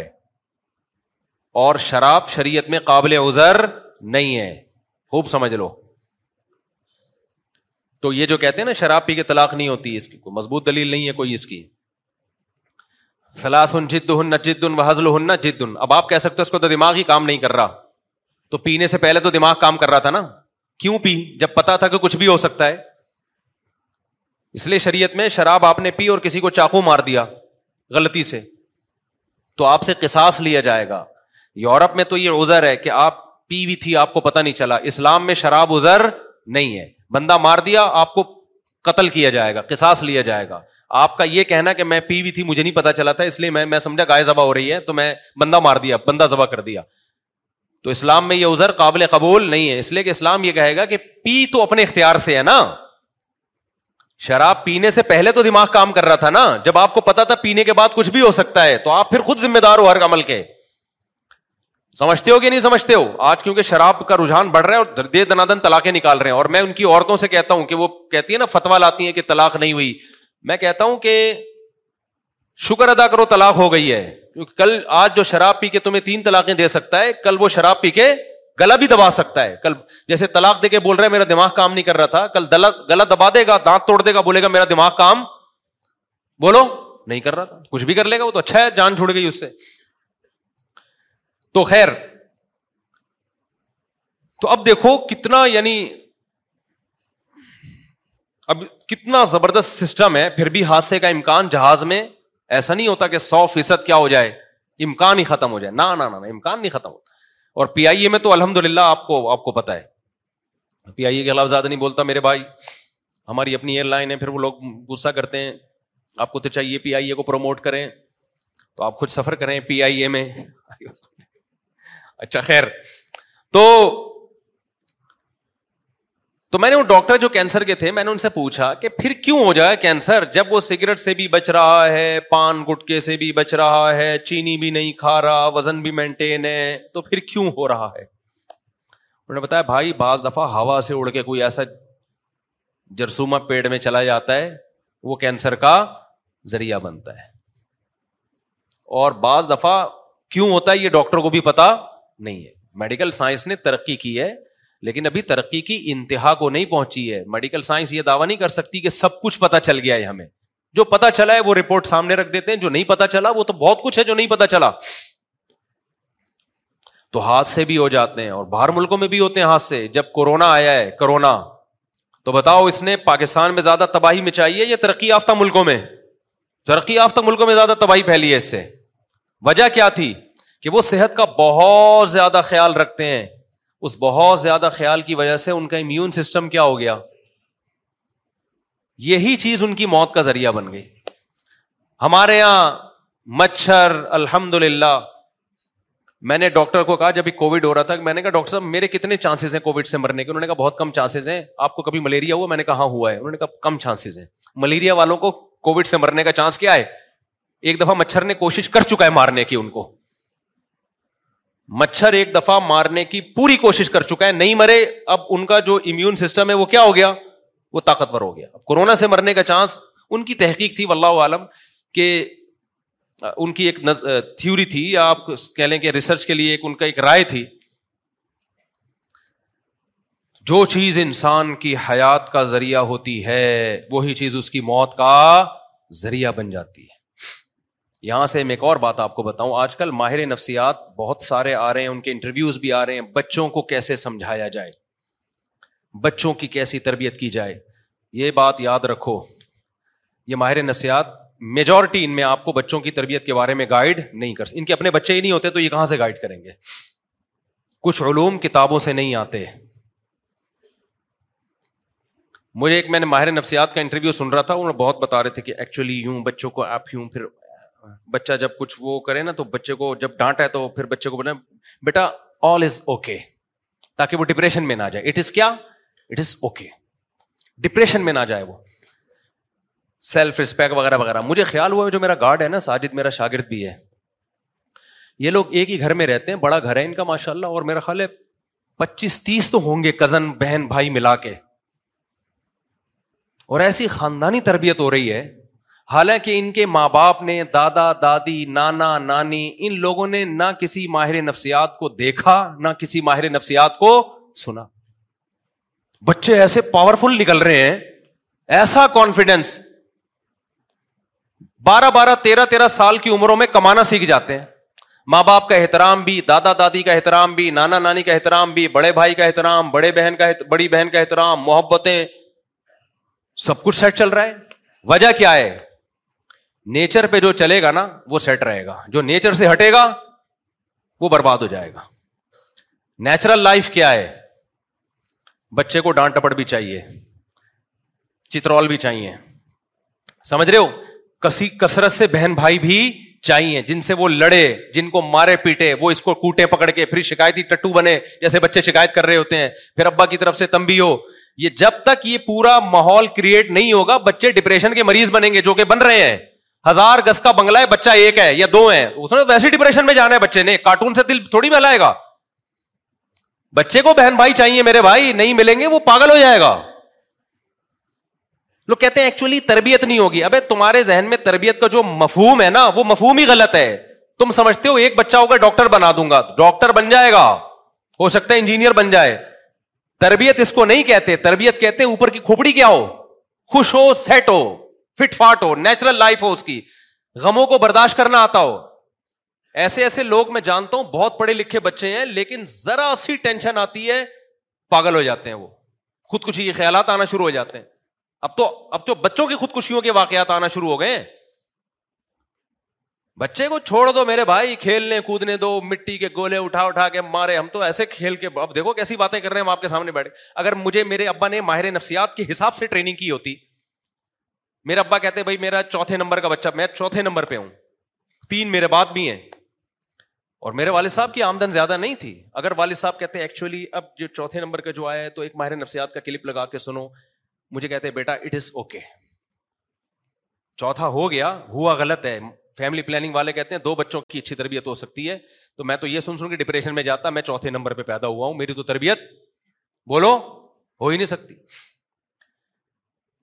تو ہمارے ابا نے کیا کہا بھائی کوئی نہ ماہر نفسیات کو نہیں سنا انہوں نے کوئی کہیں سے کاؤنسلنگ نہیں تھی کچھ بھی نہیں تھا دین جانتے تھے شریعت جانتے تھے بھائی بچے پہ بلا وجہ سختی نہ کرو اگر اگر کبھی کر دو تو اس کی تلافی کر دو تاکہ بچے کے دل میں بغاوت کے جذبات پیدا بولو نہ ہو تھوڑا ٹائم بھی دو بچے کو اتنا سر پہ بھی نہیں بناؤ چڑھا لو کہ پتا چلے کہ لوگ کہیں گے یہ ان کا ابا ہے اور جو باپ ہے وہ کیا ہے بیٹا ہے تو ابا کا ہمیں چانٹے کا خوف بھی ہوتا تھا ڈنڈے کا خوف بھی ہوتا تھا اور محبتیں بھی ملتی تھیں دونوں چیزوں کو لے کے مارکیٹ میں کیا کرو چلو نہیں آئی میرا خیال ہے بات سمجھ میں تو ایسا نہیں تھا کہ ابا نے ہمارے ابا کو ایک چیز میں بہت کہ کوئی بچہ ماں باپ کے سامنے یا بڑوں کے سامنے زبان چلا دے تو یہ ایسے تھا جیسے کفر بک دیا اس نے میں سمجھا پا رہا ہوں یہ نہیں تھا بڑے کے سامنے زبان چلا دی نا جیسے ابا اگر ہمیں کوٹ رہے ہیں تو ہم پر واجب ہے کہ ہم اس کٹائی کو برداشت کریں یہ شران ہم پہ کیا تھا بولو واجب تھا یہ نہیں کہہ سکتے کہ ہم کسی کے میرے ابا ظالم ہیں انہوں نے مجھے مارا کیوں اور پہلے تو لوگ اپنے کزنوں سے پٹتے تھے میرے بڑے بھائی نے ہمارے چھوٹے کزن کو اسکول سے بھاگنے پر دھنائی لگائی اس کے دل میں بغاوت کے جذبات پیدا نہیں ہوئے کہ یہ کون ہوتا ہے مجھ پہ ہاتھ اٹھانے والا ماں باپ نے ان کے بھی سکھایا بتا بھائی یہ جو کزن ہے یہ بھی بڑے بھائی کی طرح ہے تو بڑے نا عمر میں تم سے پندرہ سال بڑے ہیں تو اگر یہ تمہاری تربیت کے لیے تمہیں ڈانٹتے ہیں تم پہ ہاتھ اٹھاتے ہیں تمہیں آگے سے یہ کہنے کی اجازت نہیں ہے کہ یہ کیوں آج ہوتا کیا ہے چاچا نے بھتیجے کو تھوڑی آنکھیں دکھائی تو بیگم صاحبہ آ جاتی ہیں اپنے شوہر سے کہتی ہیں آپ کے بھائی کون ہوتے ہیں میرے بچوں کو ڈانٹنے والے ہوتا ہے کہ نہیں ہوتا ماموں نے بچے پہ ہاتھ اٹھایا تو شوہر کہتا ہے اپنی بیوی سے تمہارا بھائی کون ہوتا ہے میرے بچوں کو ڈانٹنے والا تو آپ اپنے بچوں کو فرون بنا رہے ہو کہ نہیں بنا رہے بچوں کو تو یہ سکھا دو میرے بھائی یہ میں تمہارا باپ ہوں یہ تمہاری ماں ہے یہ تمہاری خالہ ہے یہ تمہاری پھپھو ہے یہ تمہارا چاچو ہے یہ تمہارا تایا ہے ان میں سے کسی نے بھی کسی بھی وقت آپ کو ڈانٹا یا آپ پہ ہاتھ اٹھایا تو آپ کے پاس اعتراض کا آپشن بولو نہیں کیونکہ یہ خاندان کے بڑے ہیں ہماری پرمپرا ہے کہ بڑے جب چھوٹوں پہ سختی کرتے ہیں تو چھوٹوں کے پاس برداشت کے علاوہ کسی اور چیز کا آپشن بول لو میرے بھائی نہیں ہوتا تاکہ پتا چلے یہ بڑے ہیں اور آپ کیا ہو چھوٹے ہاں کوئی زیادہ ظلم کر رہا ہے بلا وجہ اس کو بدتمیز بنا رہا ہے تو بچے کے سامنے نہیں الگ سے اس کو سمجھا دو کہ یار اس موقع پہ چانٹا بنتا نہیں تھا آپ نے بلا وجہ لگا دیا کائنڈلی آئندہ کیا کریں احتیاط کریں پھر بھی بلا وجہ کے چانٹے مار رہا ہے تو پھر آپ اس کو چھائٹ پہ لے جا کے چھو میں بتا دیں کہ اب اگر چانٹا آیا تو اس چانٹے کا رخ کیا ہو سکتا ہے چینج ہو سکتا معذرت کے ساتھ اتنی بڑی دھمکی نہ دیں اس کو لیکن یہ کہ تھوڑا سمجھا دیں ارک سے ہم نے تو اس سے بھی آگے میرے بھائی جب ہم اسکول سے پٹ پٹا کے کبھی کبھار آیا کرتے تھے تو ہمارے ماں باپ کو ہم شکایت لگانے کے مجاز نہیں تھے میرے بچوں نے کبھی اسکول سے گھر آ کر میرے سامنے ٹیچر کی شکایت بولو نہیں کی ہاں کہیں زیادہ ظلم ہو رہا ہے بعض تو ایسی جوتے ہیں کہ جنگلیوں کی طرح کوٹتے ہیں وہاں سے بچے کو نکال دو پہلی فرصت میں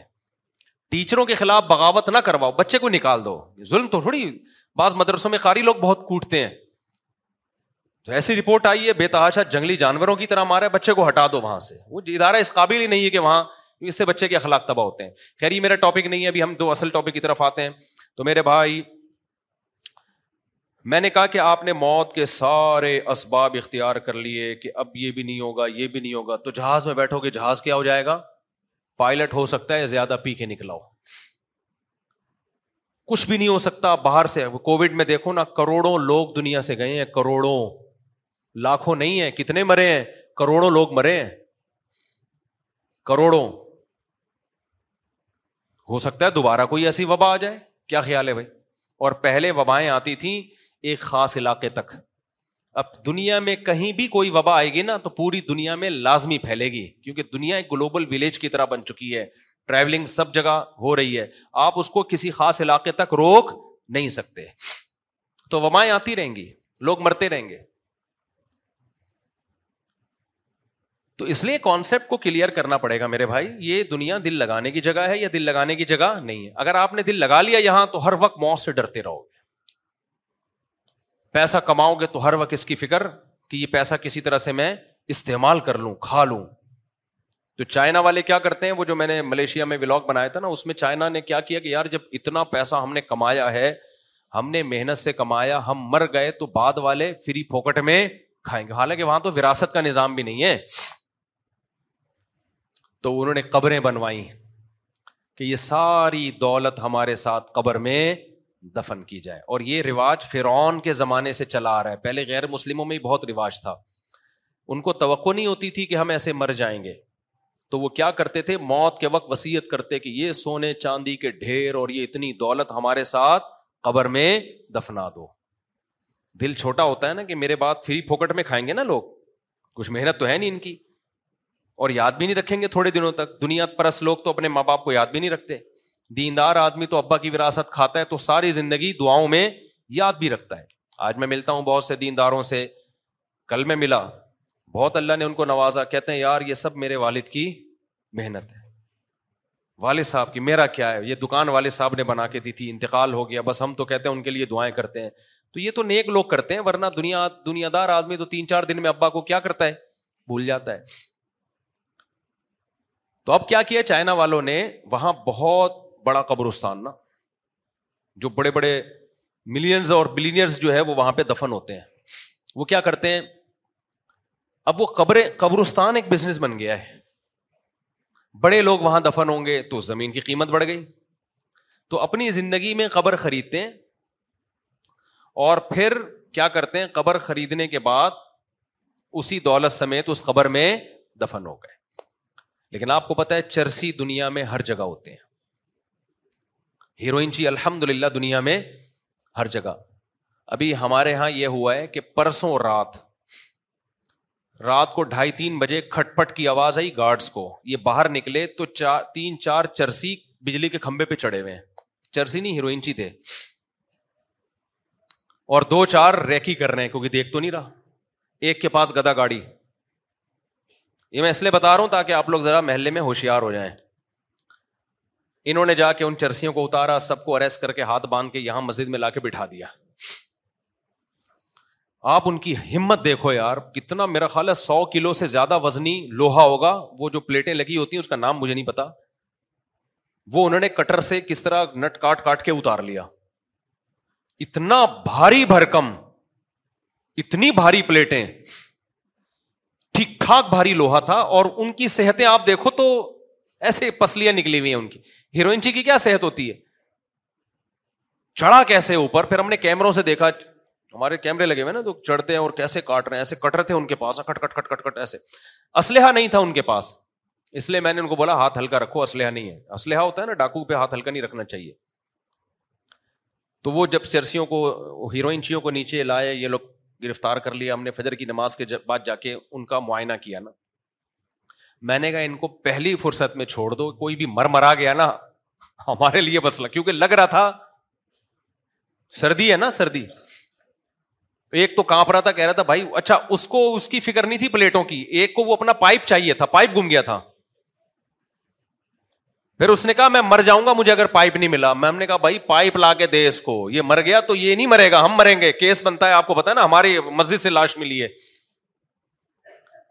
اچھا محلے میں جو بھی آ رہے زیارت کے لیے دو تین چپیٹ اس کو لوگوں کو موقع مل جاتا ہے کہ یار تبر رکن دادی کے سالے ثواب کے لیے چل بھائی ایک لگایا ابا کے سالے ثواب چوروں کو مارنے کو لوگ سمجھتے ہیں ثواب ہے مجھے بار بار یہ فکر ہو رہی کہ یہ ہڈیاں نکلی ہوئی ہیں ان کی اور کمیزیں اتری ہوئی ہیں ننگے پتنگے بیٹھے ہوئے ہیں یہ سردی الگ ہو رہی ہے کانپ الگ رہے ہیں ہیروئن ان کو ملی نہیں ہے ایک ان کے پاس ذریعہ تھا یہ سریا جو اتنا لوہا انہوں نے اتارا ہے وہ بیچ کے ابھی پڑیا ملے گی ان کو وہ بھی ان کا آپشن کیا ہو گیا ختم اب ہم ہیروئن کا انتظام تو کر نہیں سکتے ان کے لیے ان کو تھا پولیس کے حوالے کرو بھائی جان چھوڑاؤ ان سے تو پولیس کو جب فون کیا نا پولیس نے بولا بھائی یہ ٹینشن بولو خود پالو یار ہم نہیں لے کے جا رہے ان کو خود اپنا ڈر ہوتا ہے یار ان کو کیونکہ پولیس جب ان کو لے کے جاتی ہے تو پولیس کے ذمے ہوتا ہے ان کو ہیروئن پلانا اب ظاہر ہے وہاں اتنی پڑیاں تھوڑی ہیں کہ سب کے کام آ جائیں وہ یعنی مخصوص لوگوں کو کے لیے اللہ زیادہ کیا گیا میں یعنی تو ایک محدود ہوتی ہے نا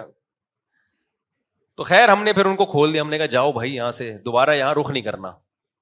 لیکن مجھے دو چار محلے والوں نے بتایا کہ یہ بیسوں دفعہ پٹ چکے ہیں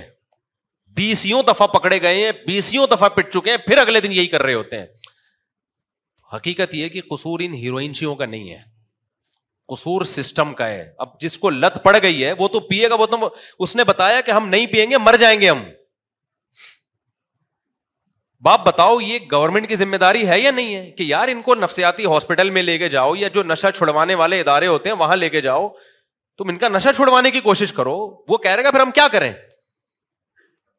ہمیں تو چاہیے بھائی فری میں مل رہی ہو تو بتا دو ہم فری میں ہم تو نہیں تو یہی کام کریں گے ہم پھر ہمارے ایک دوست آئے انہوں نے بتایا کہ ہم نے اپنے علاقوں سے پانچ میں ایک پیکج دے رہا ہوں آپ کو ہیروئنچیوں کے لیے بہترین پیکج ہے انہوں نے بتایا کہ ہم نے اپنے علاقے سے چار پانچ ہیروئنچی جی اسی طرح کھمبے سے پکڑے چوری کر رہے تھے اور روزانہ چوریاں اور ہمارے یہاں بھی بکری بھی چوری ہوئی اب مجھے لگ رہا ہے انہوں نے پی گئے یہ دو بکری کے بچے چوری ہوئے یہاں سے جنریٹر کی بیٹری چوری ہوئی ہے تو اب تو ہمیں لگا کہ بھائی یہ سارا کام یہی اور ہر جگہ سے کر رہے ہیں تو ہمارے ایک دوست نے بتایا کہ یار بہت زیادہ چوریاں ہو رہی تھیں تو پھر جب یہ ہیروئن جی ہم نے پکڑے ہیں تو کہتے ہیں ہم نے مارنے پیٹنے کے بجائے نا ہم نے کہا تمہیں ہر مہینے کتنا پیسہ چاہیے انہوں نے بتایا کہ اتنا بیس ہزار تیس ہزار کو جیسے بتایا انہوں نے کہا یار دیکھو تم یہاں چوکی داری کرو بیس ہزار ہم سے لے لیا ہیروئن نہیں دیں گے ہم پیسے دیں گے تمہیں تنخواہ کہہ رہے ہیں اس دن کے بعد سے جتنے چور پکڑے ہیں نا ہیروئن ہیروئنچیوں نہیں پکڑ کے ہمارے حوالے کیے نہیں یہ بات میرا خیال ہے سیکیورٹی کا نظام ہیروئنچیوں کے حوالے کر دیا تو چوریاں کیا ہو گئیں بند کیونکہ بےچارے مجبور تھے بھائی وہ مجبور تھے ان کو سٹا چاہیے یا تو آپ ان کو کسی ہاسپٹل میں لے جاؤ چھڑواؤ چائے نہیں چھوٹتی لوگوں سے ہیروئن کہاں سے چھوڑے گا وہ اب گورنمنٹ کی ذمہ داری ہے ایسے لوگوں کو پکڑ پکڑ کے علاج کروائے اور پھر ان ان کا کا حساب کتاب رکھے اور پھر بھی کوئی پیتا ہوا پکڑا جائے تو اصل تو پیتا ہوا پکڑا جانے والا تو مجرم ہے سوال پیدا ہوتا ہے ان کو پرووائڈ کون کر رہا ہے سعودی عرب میں ذرا سا شک ہوا تھا کہ ہیروئن یہاں آئی ہے پورے ملک میں جو ہے نا ایمرجنسی نافذ کر دی تھی جب تک وہ ہیروئن کی پڑیائے پکڑ نہیں لی ان لوگوں نے وہاں کی گورنمنٹ چین سے نہیں بیٹھی ہے اور وہ پکڑتے ہی فوراً گردن اڑا دیتے ہیں جو ہیروئن اسمگل کر رہا ہے نہیں آئی میرا خیال ہے بات سمجھ میں تبھی ایئرپورٹوں پہ لکھا ہوتا ہے کہ بھائی سعودی عرب میں نشا اگر آپ لے کر گئے تو آپ کا سر قلم کر دیا جائے گا وہ نہیں سنتے کسی کی بات تو ایسا قانون اگر ہمارے ملک میں آ جائے تو اچھا نہیں ہے کیا خیال ہے بھائی کتنے لوگوں کو یہ نشے کی عادت تو یہ اصل تو وہ اسمگلر ہے ان کو پکڑو بھائی کو کون ہیروئن لے کر آ رہا ہے یہاں پہ اور ہو سکتا ہے وہ پکڑتے کیوں نہیں ہیں ہو سکتا ہے جو پکڑنے والے ہوں وہی پڑیا کیا کر رہے ہو تو پکڑے گا کون کس کو تو ان کا بزنس چل رہا ہو پڑیا کا تو اس پہ جب تک ایکشن نہیں لیا جائے گا تو فی الحال ہم تو نہیں روک سکتے ان چیزوں کو ہم تو اپنے بچوں کی حفاظت کر سکتے ہیں نگرانی کر سکتے ہیں تو جب تک نہیں ہوتا تو ہیروئن چیزوں کو پھر مجھے خیال ہو ہم نے چھوڑنا نہیں چاہیے تھا ہم ان کو یہاں گلی کا گلی کی سیکورٹی ان کے حوالے کر دیتے کہ بھائی آپ کو ان کو بھی تو کھانا تو ہے نا تو ہم ان کو پیسے دیتے ہر مہینے بھائی اتنے پیسے ہم آپ کو آپ کی اجرت ہیروئن پینے کے لیے نہیں دیں گے اجرت کے لیے دیں گے تاکہ آپ چوریاں چھوڑ دو اس کے بعد کیا ہوگا کہ دیکھو آپ کی گلی میں چوریاں ختم ایسا نہ ہو کہ وہ پڑیاں ہی سپلائی کرنا شروع کر دیں وہ پھر زیادہ خطرناک تو یہ اس پہ سوچ لیں آپ لوگ عمل کرنے سے پہلے بعض دفعہ یہ بھی ہوتا ہے کہ وہ کہیں گے یار یہ تو بچوں کو پڑیا کھلانا شروع کر دو خیر تو میں جلدی سے بات کو سمیٹ کے ختم کرتا ہوں میرے بھائی میں یہ عرض کر رہا تھا کہ آپ جس منزل کی طرف جا رہے ہو دولت شہرت عزت صحت جن چیزوں کو منزل بنایا ہے یہ چیزیں حقیقی منزل نہیں ہے کیونکہ دنیا کے جب اعتبار ہی نہیں ہے بھائی کوئی بھی کسی بھی ٹائم پہ مارکیٹ سے شارٹ ہو سکتا ہے ایسے ایسے واقعات میرے ذہن میں آ رہے ہیں نا ہمارے ایک دوست محلے میں کسی کا انتقال ہوا تو وہ بڑے لمبے آدمی تھے جب قبر بنائی ہے نا تو ان کو کہا کہ آپ بھی میت کے قد کے ہی ہیں آپ ذرا اس میں لیٹ کے دیکھیں کہ پورے آ رہے ہیں کہ نہیں آ رہے صحت مند جوان آدمی تھے وہ لیٹ گئے ٹھیک ہے جی پورا آ رہا ہوں میں میرے ہی قد کے تھے وہ ان صاحب کے قد کے میرے قد کے نہیں ان صاحب کے قد کے ان کو قبر سے باہر نکال دیا ٹھیک ہے جی قبر پوری ہے اللہ کی قدرت وہ بڑے مضبوط دل کیا ایسا نہیں کہ آپ سمجھے قبر میں لیٹنے سے ڈر گئے وہ ایسا کچھ نہیں ہے میں جانتا تھا ان کو اللہ کی قدرت یہ ہوئی کہ جو میت تھی نا اس کو کہیں گاؤں والوں نے کہا بھائی ہمارے یہاں بھیج دو ہم اس کو دفناتے ہم کراچی میں دفنا ہی نہیں رہے وہ میت کا وہاں دفن ہونا کینسل وہ قبر خالی رہ گئی میت کو لے گئے کہیں گاؤں میں اور ان کو ہارٹ اٹیک ہوا ہے ان کی انتقال ہوا اور سچی مچھی میں وہ اس قبر میں بولو دفن ہوئے کیا وہ تصور کر سکتے تھے جب اس خبر میں لیٹ رہے تھے کہ میں نے ہی یہاں آنا ہے لیکن آپ کو میں ایک بات بتا دوں ان چیزوں کی وجہ سے وہم کا شکار نہ ہو اگر کہیں قبر میں لیٹنا پڑ جائے تو کوئی کچھ بھی اس سے مرتا نہیں ہے انسان کیونکہ جو جن کا ایمان کمزور ہوتا ہے نا وہ کہتے ہیں اصل میں وہ اسی چکر میں مرے ہیں کیونکہ قبر میں لیٹ کے چیک کر رہے تھے تو یہ بدشگونی اسلام میں جائز جس نے نہیں مرنا ہوتا وہ روزانہ قبروں میں ڈھکن ڈھک کے بھی سوئے گا نا نہیں مرے گا وہ یہ جو جادوگر چلے کاٹ رہے ہوتے ہیں قبروں میں بیٹھ کے تو کاٹ رہے ہوتے ہیں لیکن بس اللہ نے بتا دیا بھائی تو یہ سمجھ رہا تھا تو نے یہاں آنا ہی نہیں ہے ابھی لیکن یہ قبر کس کے لیے تو اچھی طرح ناپ کے دیکھ لے کل تو نے ہی یہاں آنا ہے تو میرے بھائی جب ایسی بے سباتی کسی بھی ٹائم پہ مارکیٹ سے شارٹ ہو سکتے ہو تو پھر دولت کماؤ ضرور دولت کو ہدف بولو نہیں ہدف صرف آخرت تو آخرت کے لیے پھر محنت کرو گے نا پھر پیسہ بھی کما لو آخرت کے لیے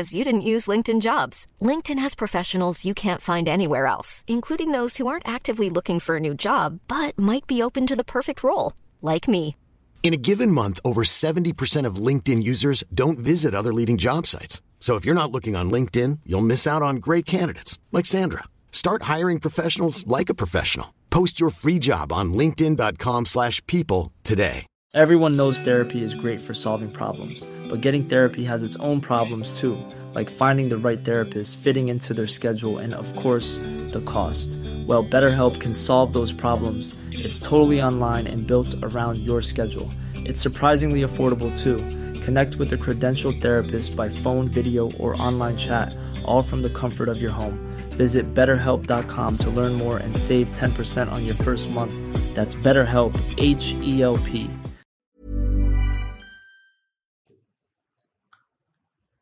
کہ بھائی میں صدقہ خیرات زیادہ کروں گا میں رشتے داری جوڑنے میں پیسہ خرچ کروں گا میں بوڑھے ماں باپ کو کھلاؤں گا اس لیے میں پال میں کر رہا ہوں میں چار شادیاں کروں گا اس نیت سے بھی پیسہ کماؤ گے ان شاء اللہ اللہ کی قسم ثواب ملے گا آپ کو میں چار عورتوں کی کفالت کروں گا اس نیت سے پیسہ کماؤ میں نسل بڑھاؤں گا اس نیت سے پیسہ کماؤ میں جو ہے وہ مدد کروں گا مظلوموں کی اور میں اس لیے بھی پیسہ کماؤں گا اپنے لیے بھی کماتا ہے تاکہ میں کسی کے سامنے ہاتھ نہ پھیلاؤں یہ تو سب سے بڑی وجہ ہے پیسہ کمانے کی کیونکہ اللہ کو اوپر والا ہاتھ پسند ہے نیچے والا ہاتھ اللہ کو پسند بولو نہیں ہے تو آپ کی نیت آخرت ہو گئی جب آخرت ہو گئی تو اب آپ کی کوشش ضائع نہیں جائے گی پیسہ آ گیا تو بھی کامیاب نہیں آیا تو بھی کامیاب تو میرا اسی تمہید میں ہی آج بیان لمبا ہو گیا تو وقت بھی پورا ہو گیا ہے میں اس کو یہاں ختم کرتا ہوں اگلے جمعے پھر آگے ہم کوشش کر رہا ہوں کہ اس سے اگلے اسٹیپ کی طرف جاؤں میں لیکن کیا کریں تو نہیں جا رہے تو آپ نے کون سا ایم اے اسلامیات کے کوئی پیپر دینے ہیں لکھنے ہیں اصل میں تو یہ واضح نصیحت کی مجلس ہے موٹیویشن چاہیے مجھے بھی چاہیے آپ کو بھی چاہیے تاکہ ہم اس دنیا سے محبت کرنا چھوڑ دیں اتنی کریں جتنا ہم نے یہاں رہنا ہے ہم یہ نہیں کہتے دنیا سے نفرت کریں آپ اتنی کریں جتنے اس کو لفٹ کرانی چاہیے ایک سفر میں آپ کے ساتھ کوئی بندہ بیٹھا ہوا ہے اس نے ملتان پہ اترنا ہے آپ نے پشاور جانا ہے اس سے ٹائم پاس کرنے کے لیے دوستی لگائی جاتی ہے اتنی نہیں لگائی جاتی کہ ملتان پہ اتر رہے تو آپ پھوٹ پھوٹ کے رو رہے ہو یار یہ کیا ہو گیا لوگ کہیں گے بھائی تیرا مسافر ہے یار تو اس نے کون سا تیرے ساتھ جانا تھا تو یہ گاڑی بنگلے اور دوستیاں اور یہ ساری چیزیں تھوڑے دن کے لیے ہمارے پاس ہے میرے بھائی تھوڑے دن میں مارکیٹ سے یہ بھی شارٹ اور ہم بھی شارٹ تو لفٹ نہیں کراؤ زیادہ اللہ تعالیٰ سمجھنے کی عمل کی توفی قطع فرمائے سنتوں کے بعد ان شاء اللہ مسائل کا سیشن ہوگا جو حضرات بیٹھنا چاہیں بسم اللہ الرحمن الرحیم مفتی صاحب سورہ مومنون میں اللہ تعالیٰ نے اہل ایمان اور اہل جنت کی کیا صفات بیان کی ہیں اللہ تعالیٰ نے سورہ مومن کے شروع میں جو صفات بیان کی ہیں سب سے پہلی صفات نماز قائم کرتے ہیں نمبر دو لغویات سے بچتے ہیں لغو کہتے ہیں ان تمام کاموں کو جن کا نہ دین میں کوئی فائدہ اور نہ دنیا میں کوئی فائدہ ڈبو کھیل رہا ہے سارا سارا دن بیٹھا ہوا ہے اسنوکر کھیل رہا ہے ویڈیو گیم میں لگا ہوا ہے کوئی فائدہ نہیں ہے ان چیزوں کا اور تیسری چیز صدقہ تو خیرات خوب کرتے ہیں ان کے مال سے ہر وقت صدقہ خیرات کیا ہوتا ہے نکلتا رہتا ہے چوتھی چیز اللہ نے بیان کی لفروج ہم حافظ شرم گاہوں کی حفاظت کرتے ہیں بیوی کے علاوہ کسی اور طرف نہیں جاتے اس میں ہینڈ پریکٹس ہے اس میں زنا ہے اس میں بد نظری فوش فلمیں دیکھنا انٹرنیٹ پر یہ سب چیزیں آ گئیں ایک ہی راستہ آپ کے پاس وہ کیا ہے شادی تبھی ہم شادی شادی کرتے رہتے ہیں ہر وقت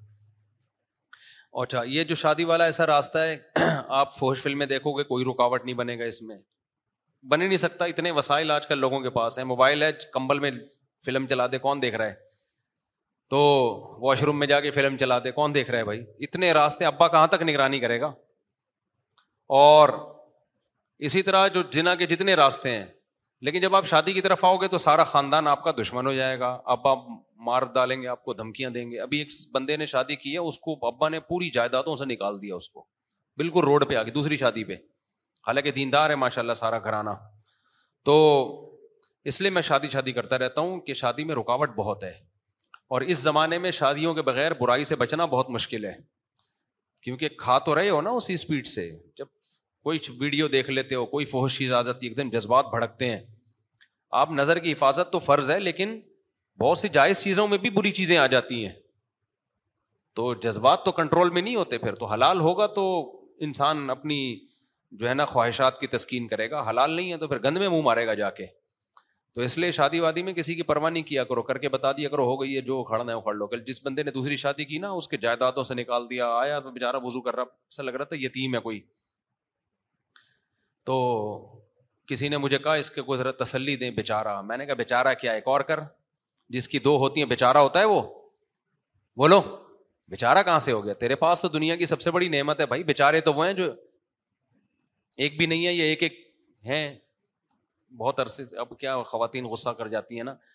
تو وہ بھی بےچارے نہیں ہیں لیکن جس کی دو ہیں وہ تو بےچارا ہے ہی نہیں تو میں نے کہا تو تو تو تجھے اللہ نے دنیا کی سب سے بڑی نعمت دی ہوئی ہے دو ہیں اور میں نے کہا ٹینشن جب ہوگی جب تیسری نہیں کرے گا تو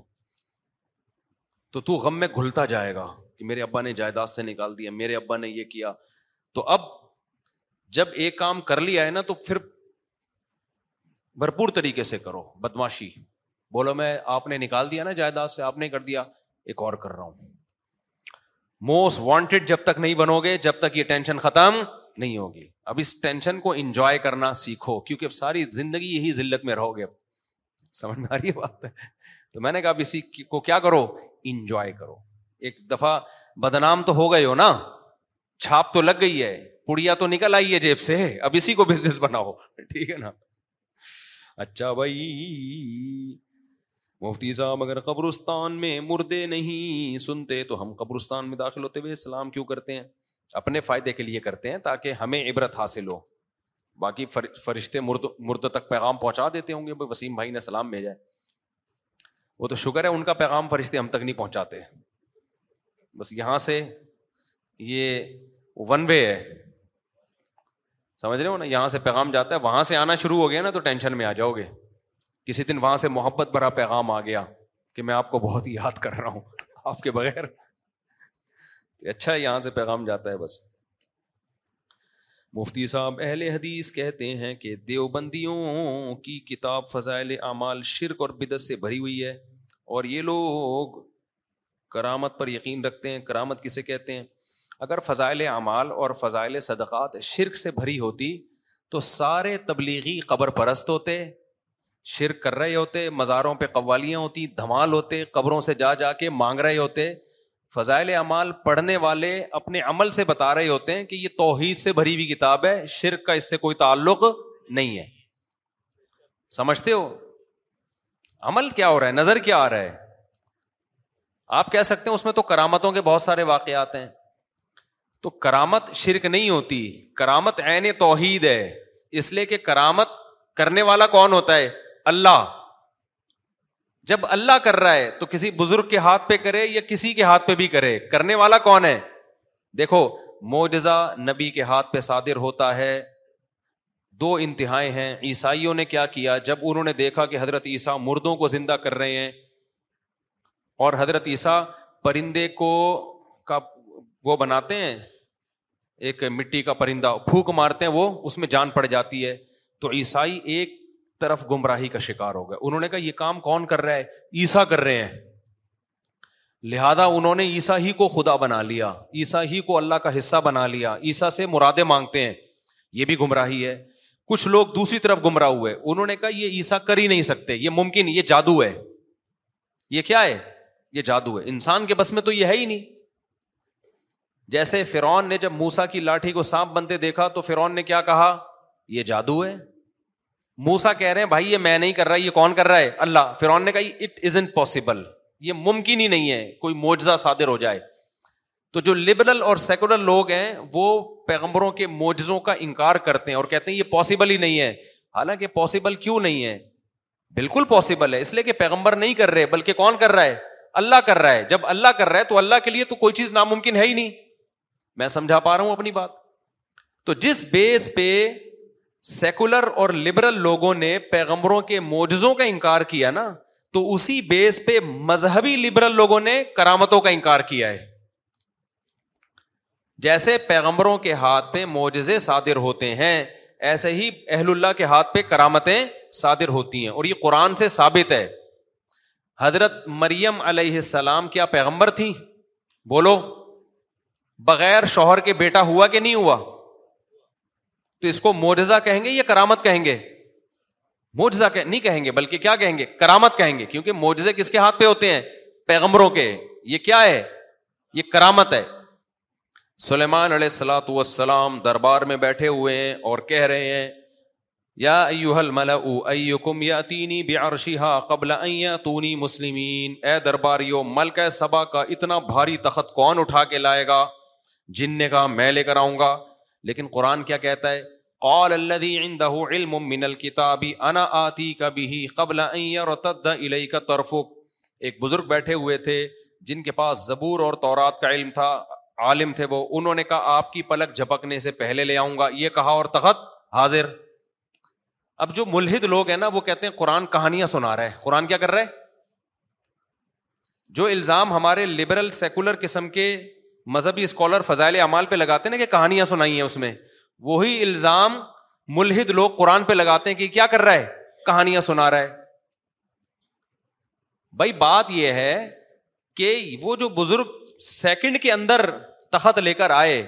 یہ کہانی برائے کہانی اس لیے نہیں ہے کہ اگر ہم یہ کہیں نا بزرگ نے یہ کام کیا ہے تو یہ غلط ہے انسان کے بس میں یہ نہیں ہے کہ سیکنڈوں کے اندر ایک تخت کہاں سے اٹھا کے کہاں لے آئے یہ کرامت ہے کہ اللہ تعالیٰ نے یہ کام کیا مگر ہاتھ کس کا استعمال ہوا بولو ان بزرگ کا استعمال ہوا اس کو موجزہ کہیں گے یا کرامت کہیں گے کرامت کہیں گے کیونکہ وہ نبی نہیں تھے نبی تو سلیمان علیہ السلام تھے اب یہاں ایک سوال پیدا ہوتا ہے اکثر لوگ فضائل اعمال کی کرامتوں پہ یہ کہتے ہیں کہ یہ صحابہ سے تو ہوا نہیں یہ کام ان بزرگ سے ہو گیا جیسے فضائل اعمال میں لکھا ہے نا یہ صحابہ سے تو ہوا نہیں ان بزرگ سے ہو گیا تو یہاں سوال پیدا ہوتا ہے سلیمان علیہ السلام سے تو ہوا نہیں کہ تخت اٹھا کے لے آئے اور ان کی محفل میں موجود ایک بزرگ سے ہو گیا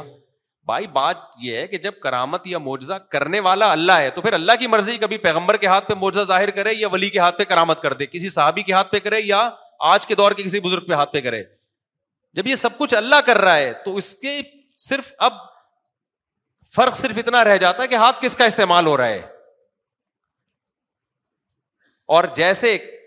لوگ یہ اعتراض کرتے ہیں کہ کیا تمہارے بزرگ صحابہ سے بھی بڑھ گئے ہیں تو بھائی یہ اعتراض تو سلیمان علیہ السلام کے دربار میں موجود بزرگ پہ بھی ہوگا کہ وہ تخت لے آئے تو کیا وہ سلیمان سے بھی بڑھ گئے ہیں نہیں آئی بات میرا خیال ہے تو اس سے پتا چلتا ہے کہ کسی کے ہاتھ پہ کرامت ظاہر ہونا اس کی علامت نہیں ہے کہ اس سے پہلے جتنے بزرگ گزرے ہیں اس کا مرتبہ ان سب سے زیادہ ہو گیا این ممکن ہے چھوٹا درجے کا کوئی ولی ہو اس کے ہاتھ پہ کرامت ظاہر ہو جائے بڑے درجے کا ولی ہو اس کے ہاتھ پہ کرام ظاہر نہ ہو ممکن ہے بلکہ یہ اعتراض تو سب سے پہلے سید صلی اللہ علیہ وسلم پر ہوگا حضرت عیسیٰ کے ہاتھ پہ مردے زندہ ہوئے کہ نہیں ہوئے کیا پیغمبر صلی اللہ علیہ وسلم کے ہاتھ پہ ہوئے نہیں یہی بات میرا خیال ہے عیسائی یہی تو کہتے ہیں کہ عیسا کے ہاتھ پہ تو عیسا تو میت کو کہتے تھے کمب بزن اللہ اللہ کے حکم سے کھڑا ہو جا اور مردہ زندہ ہوتا تھا اور موسا ہمارے پیغمبر نے جو کہتے ہیں محمد صلی اللہ علیہ وسلم نے تو کوئی مردہ زندہ نہیں کیا تو کہتے ہیں عیسیٰ کا درجہ کس سے زیادہ ہے محمد صلی اللہ علیہ وسلم سے تو یہ دلیل صحیح ہے کہتے ہیں نہیں بھائی موجے کسی پیغمبر کے ہاتھ پہ زیادہ ظاہر ہو رہے ہیں تو یہ اس کی دلیل نہیں ہے کہ وہ پیغمبر بعد والے پیغمبر سے افضل ہیں بھائی وہاں کوئی مسلحت تھی اللہ نے حضرت عیسیٰ کے ہاتھ پہ موجہ ظاہر کر دیا کیونکہ وہ ان کو یہودی ان کو معاذ اللہ ولد الزنا کہتے تھے معاذ اللہ اللہ نے اتنے موجے ظاہر کیے تاکہ یقین آ جائے کہ یہ اللہ ان کے ہاتھ پہ یہ سب کچھ کر رہا ہے تو یہ اللہ کے پیغمبر ہیں تو کوئی بھی حکمت ہوتی ہے جس کی وجہ سے اللہ تعالیٰ کمتر آدمی کے ہاتھ پہ کرامت ظاہر کر دیتے ہیں اور جو بڑا ہوتا ہے اس کے ہاتھ پہ کرامت ظاہر نہیں کرتے یہاں بعض لوگ کہتے ہیں میرے کسی کلپ پہ نا جو میں نے فضائل اعمال کے بارے میں ریکارڈ کروایا تھا کسی نے کہا لو بھائی فضائل اعمال کی کرامتوں کو قرآن کے واقعات سے جوڑ رہے ہیں واہ واہ کسی نے تنز کیا تھا میرے اوپر یہ تو قرآن میں ہے نا کہ حضرت سلیمان کے دور میں ایک بزرگ سیکنڈوں کے اندر تخت اٹھا کے لے آئے یہ تو قرآن میں ہے بھائی اس لیے ہم مان رہے ہیں کیا فضائل اعمال قرآن ہے کیا اس کے قصوں کو بھی ہم مان لیں نہیں یہی بات میرا خیال ہے اشکال سمجھ میں آئے گا تو پھر جواب بھی بھائی وہ تو کس سے کہانی ہیں فلاں نے آ کے بتایا فلاں نے آ کے بتایا اور قرآن میں بتانے والا اللہ ہے تو اللہ کی بات تو مانی جائے گی بھائی فضائل اعمال کو کیا اللہ سے ملا رہے ہو یہ لوگ ہوتے ہیں گھننے اس کو کیا کہتے ہیں گھننے ان کو پتا ہے کہ میں کیا دلیل دے رہا ہوں بات کو کیا کر رہے ہیں یہ گھما رہے ہیں ہم یہ نہیں کہہ رہے کہ فضائل امال میں جو لکھا ہوا ہے واقعہ آپ اس کو قرآن کی طرح مستند مانو ہم تو کہہ رہے ہیں کہ اس کو شرک اگر کہہ رہے ہو تو اس کا مطلب قرآن بھی شرک کے واقعات بیان کر رہا ہے پھر کیا کرامت شرک نہیں ہوتی کرامت جو ہے وہ شرک نہیں ہوتی وہ آئین توحید ہے کرامت شرک جب بنے گی جب آپ بولو بزرگ کا اپنا تصرف ہے بزرگ خود کر رہے ہیں جبکہ اسباب سے ہٹ کے کوئی خود سے کچھ بھی نہیں کر سکتا اللہ کے ذریعے اگر یہ ہو رہا ہے تو پھر اللہ تو سب کچھ کر سکتا ہے سمجھ میں آ رہی ہے بات کہ نہیں آ رہی ہے ہاں فضائل اعمال میں اور قرآن کے واقعات میں فرق یہ رہ جائے گا کہ قرآن نے جو واقعہ بتایا وہ سو فیصد یقینی ہے اس کا انکار کفر ہے فضائل اعمال میں جو واقعہ لکھا ہے کسی مستند کتاب سے لیا تو یقینی ہے مستند کتاب سے نہیں لیا تو پھر وہ یقینی نہیں ہے اس پہ یقین کرنا بھی غلط ہے میں سمجھا پا رہا ہوں اپنی بات اور آسان کر دیتا ہوں دیکھو قرآن میں آتا ہے کہ سلیمان علیہ السلام کے دور میں ایک بزرگ تھے ایک دم تخت اٹھا کے سیکنڈوں کے اندر لے آئے ملحد لوگ کہتے ہیں یہ قرآن کی کس سے کہانی ہے بھائی یہ ہو ہی نہیں سکتا ہم کہتے ہیں واقعی نہیں ہو سکتا انسان سے نہیں ہو سکتا اللہ سے ہو سکتا ہے کیوں اللہ نے کلم کن سے پوری کائنات بنا دی اللہ نے مٹی سے ڈائریکٹ آدم کو بنا دیا تو اللہ کیوں نہیں کر سکتا سیکنڈوں کے اندر وہاں سے وہاں کیوں نہیں لا سکتا تم تو اللہ کی قدرت کا انکار کر رہے ہو تم تو پاگل ہو اللہ نے منی کے قطرے سے تمہیں بنا دیا دل دماغ جگر آنکھ ناک کان لگا دیا تو یہ کیوں نہیں کر سکتا اللہ تعالیٰ تو تمہارا اپنا دماغ خراب ہے یہی کہیں گے نا اس کو لیکن مسلمان کیا ہوگا مسلمان کہے گا بھائی اللہ سب کچھ کر سکتا ہے تو چونکہ قرآن میں یہ لکھا ہوا ہے کہ سلیمان علیہ السلام سیکنڈوں میں تخت اٹھا کے لے آئے تھے اللہ نے کہا ہے تو میں کیا کروں گا مان لوں گا وسیم بھائی کے کہنے سے میں نہیں مانوں گا ہم کہیں گے اس سے پتا چلتا ہے قرآن سے کہ کرامت کا سدور ممکن ہے کسی بزرگ کے ہاتھ پہ ایسے کام ہو سکتے ہیں جو اسباب کی دنیا میں ممکن نہیں ہے فرق یہ رہ جاتا ہے کہ خبر دینے والا اگر سچا ہے تو مان لیا جائے گا اگر جھوٹا ہے تو رد کر دیا جائے گا میں اس کی آسان مثال دیتا ہوں خون میں بدبو آتی ہے یا خوشبو آتی ہے یا بدبو آتی ہے خوشبودار چیز ہے خون کبھی آپ نے دیکھا خون لگا کے جا رہے ہو شادی میں کوئی سائنٹیفک لاجک بنتی ہے خون میں خوشبو آنے کی بولو اب میں آ کے بتا رہا ہوں آپ کو میں نے شہیدوں کے خون کی خوشبو اپنی ناک سے سونگی ہے اور جاگتی حالت میں اور میں اکیلا نہیں تھا میرے ساتھ اور بھی بہت سارے لوگ تھے اکیلے آدمی کا دماغ بھی خراب ہو سکتا ہے یہ میں قسم اٹھا کے بول رہا ہوں میں نے خوشبو سونگی ہے مسجد کے ممبر پہ اب میں آ کے کسی کو بتاؤں اپنے دوست کو کہ یار فلاں جگہ ایک صاحب شہید ہوئے ایک عالم شہید ہوئے چھ مہینے بعد یا اس وقت بھی ان کی میت سے ان کے بلڈ سے خوشبو آ رہی تھی تو جو کرامت کے وجود ہی کا منکر ہے نا جس کو فضائل امال سے ذاتی بغض ہے وہ کہے گا مفتی صاحب کہانیاں سنا رہے ہیں مفتی صاحب کیا کر رہے ہیں میڈیکلی یہ پاسبل ہی نہیں ہے ڈاکٹر کہتے ہیں خون میں کوئی خوشبو جب تک خوشبو چھڑکی نہ ہو بلکہ خون میں تو خوشبو بھی ڈالو گے نا وہ بھی سڑ جائے گی تھوڑے دنوں میں تھوڑی دیر میں اور چھ چھ مہینے خوشبوئیں آتی رہی ہیں تو آپ جو جو جو سیکولر ذہن کا ہے نا جو اللہ کی قدرت کا منکر ہے وہ کہے گا مفتی تارک مسعود صاحب کیا سنا رہے ہیں بھائی اپنے مریدوں کو الو بنانے کے لیے کہانی سنا رہے ہیں میں کہوں گا ابے میں نے خود سونگی ہے میرے ساتھ دس ہیں تو جس کو یہ غالب گمان ہو کہ مفتی صاحب جھوٹ نہیں بولتے وہ پھر بھی یقین نہ کرے نا اس خبر پر تو اس کا مطلب کیا ہے کہ وہ اللہ کی قدرت کا منکر ہے وہ یہ سمجھ رہا ہے کہ اللہ شہیدوں کے خون میں خوشبو پیدا کر ہی نہیں سکتا کیونکہ میری باقی تو ہر جگہ وہ تصدیق کرتا ہے میں نے چار شادیوں کی بات کی اس نے مان لیا میں نے کہا ٹماٹر سستے ہو گئے اس نے مان لیا حالانکہ دیکھا نہیں تھا میں نے کہا جی پیٹرول مہنگا ہو گیا اس نے سنا دیکھا نہیں تھا مان لیا میں نے کہا میری مرغی نے آج دو انڈے دیے ہیں اس نے مان لیا حالانکہ مرغی کتنے انڈے دیتی ہے ایک انڈا دیتی ہے لیکن اتفاق دیے نہیں ہے لیکن مثال دے رہا ہوں ہر ہر چیز مان رہا ہے جب میں آ کے کہتا ہوں کہ جی میں نے شہید کی خون کی خوشبو سونگی ہے اور میں قسمیں اٹھا کے کہہ رہا ہوں کہہ رہے نہیں مفتی صاحب کہانیاں سنا رہا ہے بھائی اس کا مطلب ہے آپ کرامت ہی کے وجود کے منکر ہو آپ کے اندر سیکولر جو لوگ ہوتے ہیں نا جو لبرل لوگ ہوتے ہیں مذہب دشمن وہ والے جرسو میں آپ کے اندر موجود ہیں جب مستند آدمی خبر دے گا تو آپ کو مان لینا چاہیے ہاں جو مجھے پہلے سے جھوٹا سمجھتا ہے وہ نہ مانے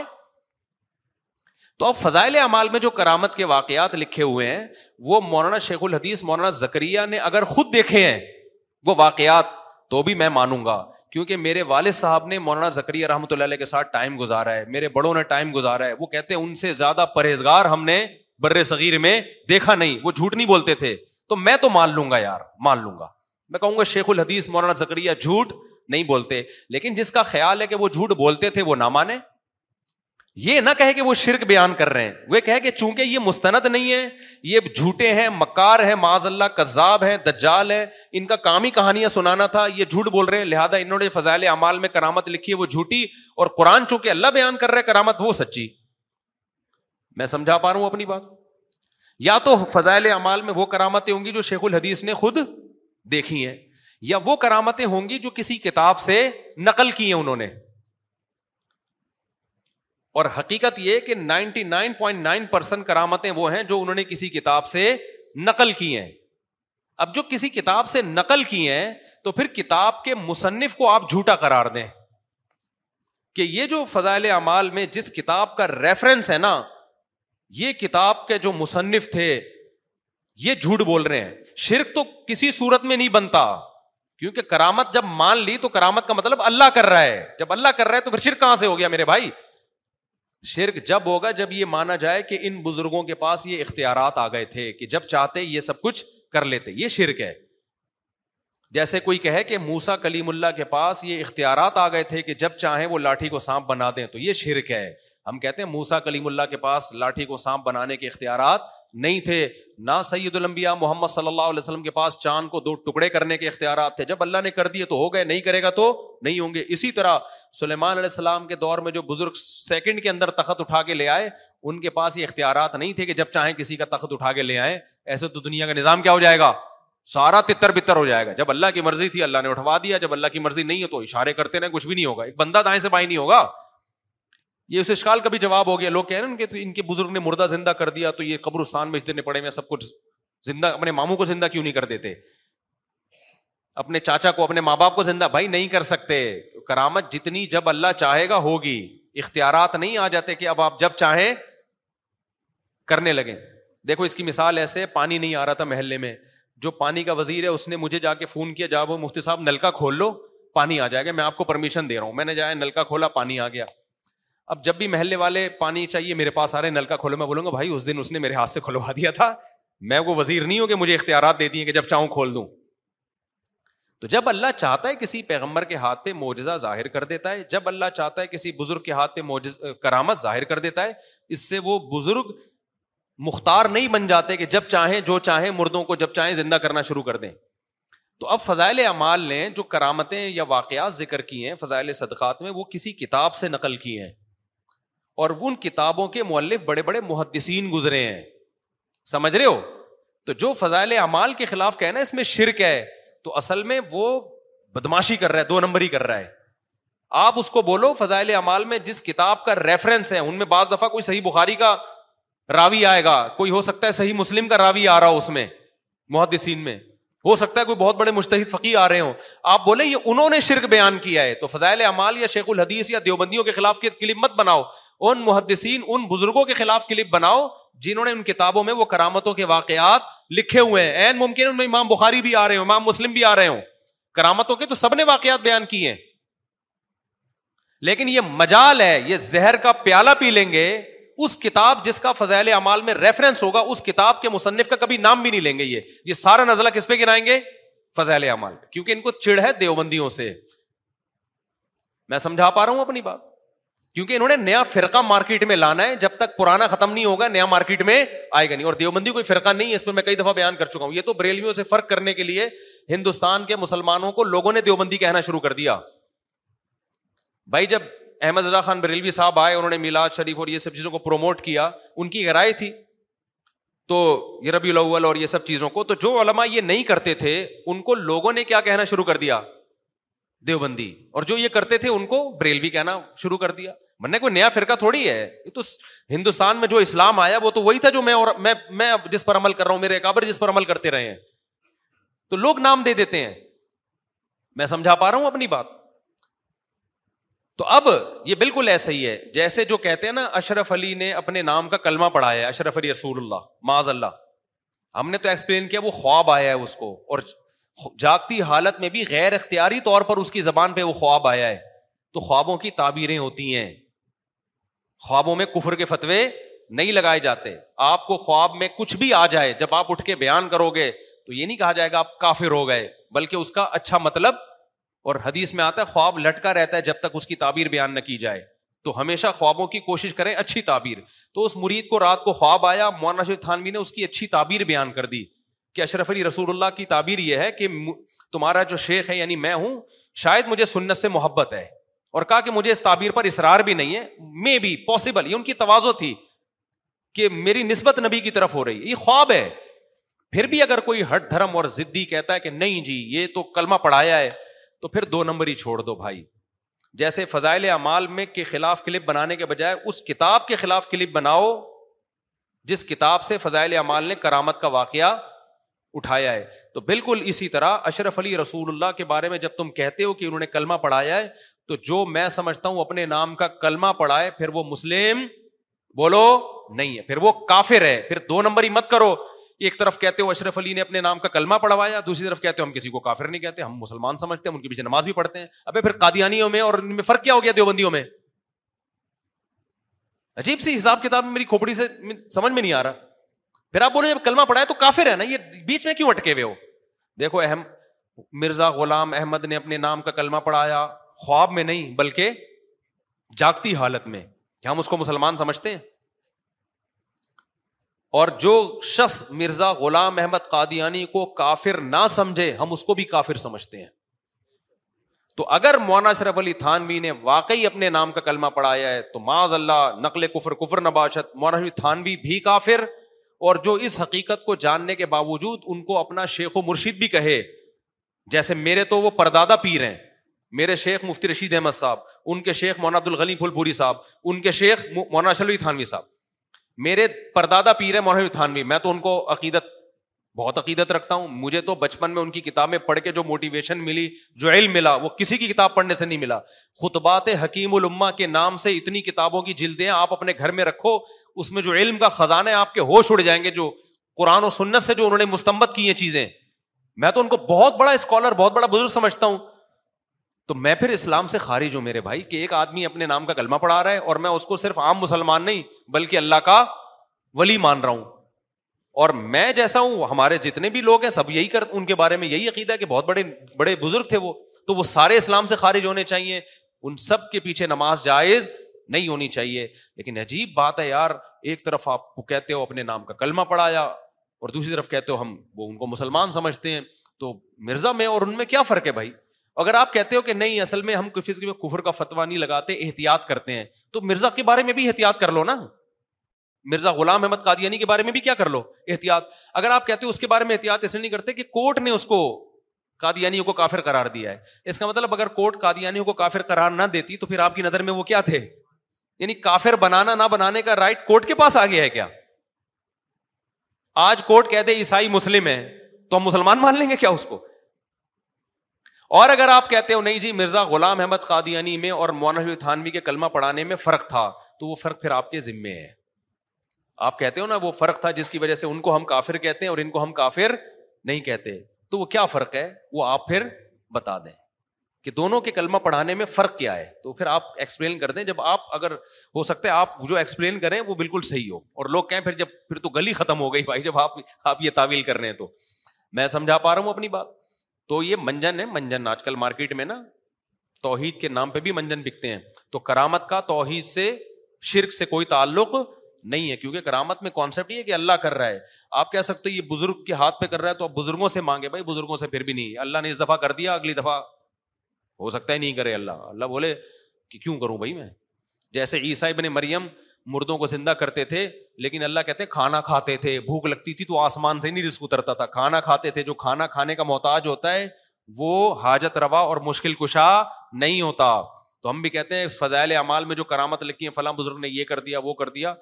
تو وہ بزرگ تھوڑی وہ تو اللہ کر رہے ہیں لہٰذا ان بزرگوں سے نہیں مانگا جائے گا اور فضائل اعمال نے صرف یہ دعویٰ نہیں کیا پریکٹیکل کر کے دکھایا ہے تبھی کوئی تبلیغی آپ کو قبر سے مانگتا ہوا نظر نہیں آئے گا حالانکہ صبح شام وہ کرامتوں کے قصے پڑھ رہے ہوتے ہیں مگر سبحان اللہ کہہ کے تعریف کس کی کر رہے ہوتے ہیں اللہ کی کہ اللہ اتنا طاقتور ہے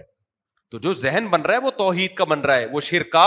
نہیں بن رہا ایک اہل حدیث آئے اور کہنے لگے یہ علماء دیوبند جو ہے نا شرک پھیلاتے ہیں میں نے کہا کسی دیوبندی کو بتا دو جو قبر سے جا کے مانگتا ہو اگر علماء دیوبند مشرق ہوتے تو میں مشرق ہوتا میں نے کہا ہمارے اکابر کی قبریں دیکھ لو ایک بالے سے اونچی کسی کی قبر نہیں ہے اور کوئی پکی قبر نہیں ہے دارالعلوم کرنگی میں چلے جاؤ مفتی محمد شفیع صاحب رحمۃ اللہ علیہ کی قبر مفتی رفیع عثمانی صاحب کی قبر ایسا پرسکون قبرستان ہے سادہ مسکین سی قبریں اتنے بڑے بڑے علاموں کی میرے شیخ مفتی رشید احمد صاحب کی قبر دیکھ لو سادہ سی کتنے بڑے بڑے پہاڑ دفن ہے زمین میں قبریں ایسی مسکین والی مسکینوں والی سنت کے مطابق تو منجن منجن بہت مارکیٹ میں چل رہے ہیں بھائی ان ملتے جلتے ناموں سے دھوکا نہ کھائیں ہاں ایک بات میں ضرور بیان کرتا ہوں وہ میں بار بار کہتا ہوں اس پوری تقریر کے بعد کہ پہلی بات تو فضائل اعمال پہ یہ اعتراض کے شرک پھیلا رہی ہے کس سے کہانی ہے یہ اعتراض غلط ہے اتنی بات ضرور ہے کہ کرامت اور موجزوں کا تذکرہ کرامت کا خاص طور پہ تذکرہ بہت زیادہ نہیں کرنا چاہیے کیونکہ کرامتوں کے واقعات میں فراڈی بھی بہت ہیں یہ بھی ایک حقیقت ہے سمجھ میں آ رہی ہے بات کرامت اگر مستند ذریعے سے ثابت ہوگی تو مانی جائے گی لیکن بہت سارے کرامتوں کے واقعات جو جاہلوں میں پھیلے ہوئے ہیں وہ مستند ذرائع سے ثابت نہیں ہے جیسے پیرانے پیر چاند پہ قدم رکھ لیا انہوں نے کوئی مستند ذریعے سے ثابت نہیں ہے اللہ تو سب کے قدم کہیں بھی رکھوا سکتا ہے کوئی مستند ذریعہ نہیں ہے اسی طرح جاہل لوگوں نے اپنے پیروں کے بارے میں خون کی خوشبو کے بھی سارے واقعات صحیح نہیں ہوتے میں نے ایسے واقعات دیکھے مشہور کر دیا ہمارے بزرگ کا جب انتقال ہوا تو خون میں خوشبو آ رہی ہے لوگوں کو الو بنانے کے لیے جب داغے دیکھا تو اتنی غلط قسم کی بدبو آ رہی تھی کہ آپ کی سوچ ہوگی یا کوئی خوشبو چپکے سے چھڑک دی اس کے اوپر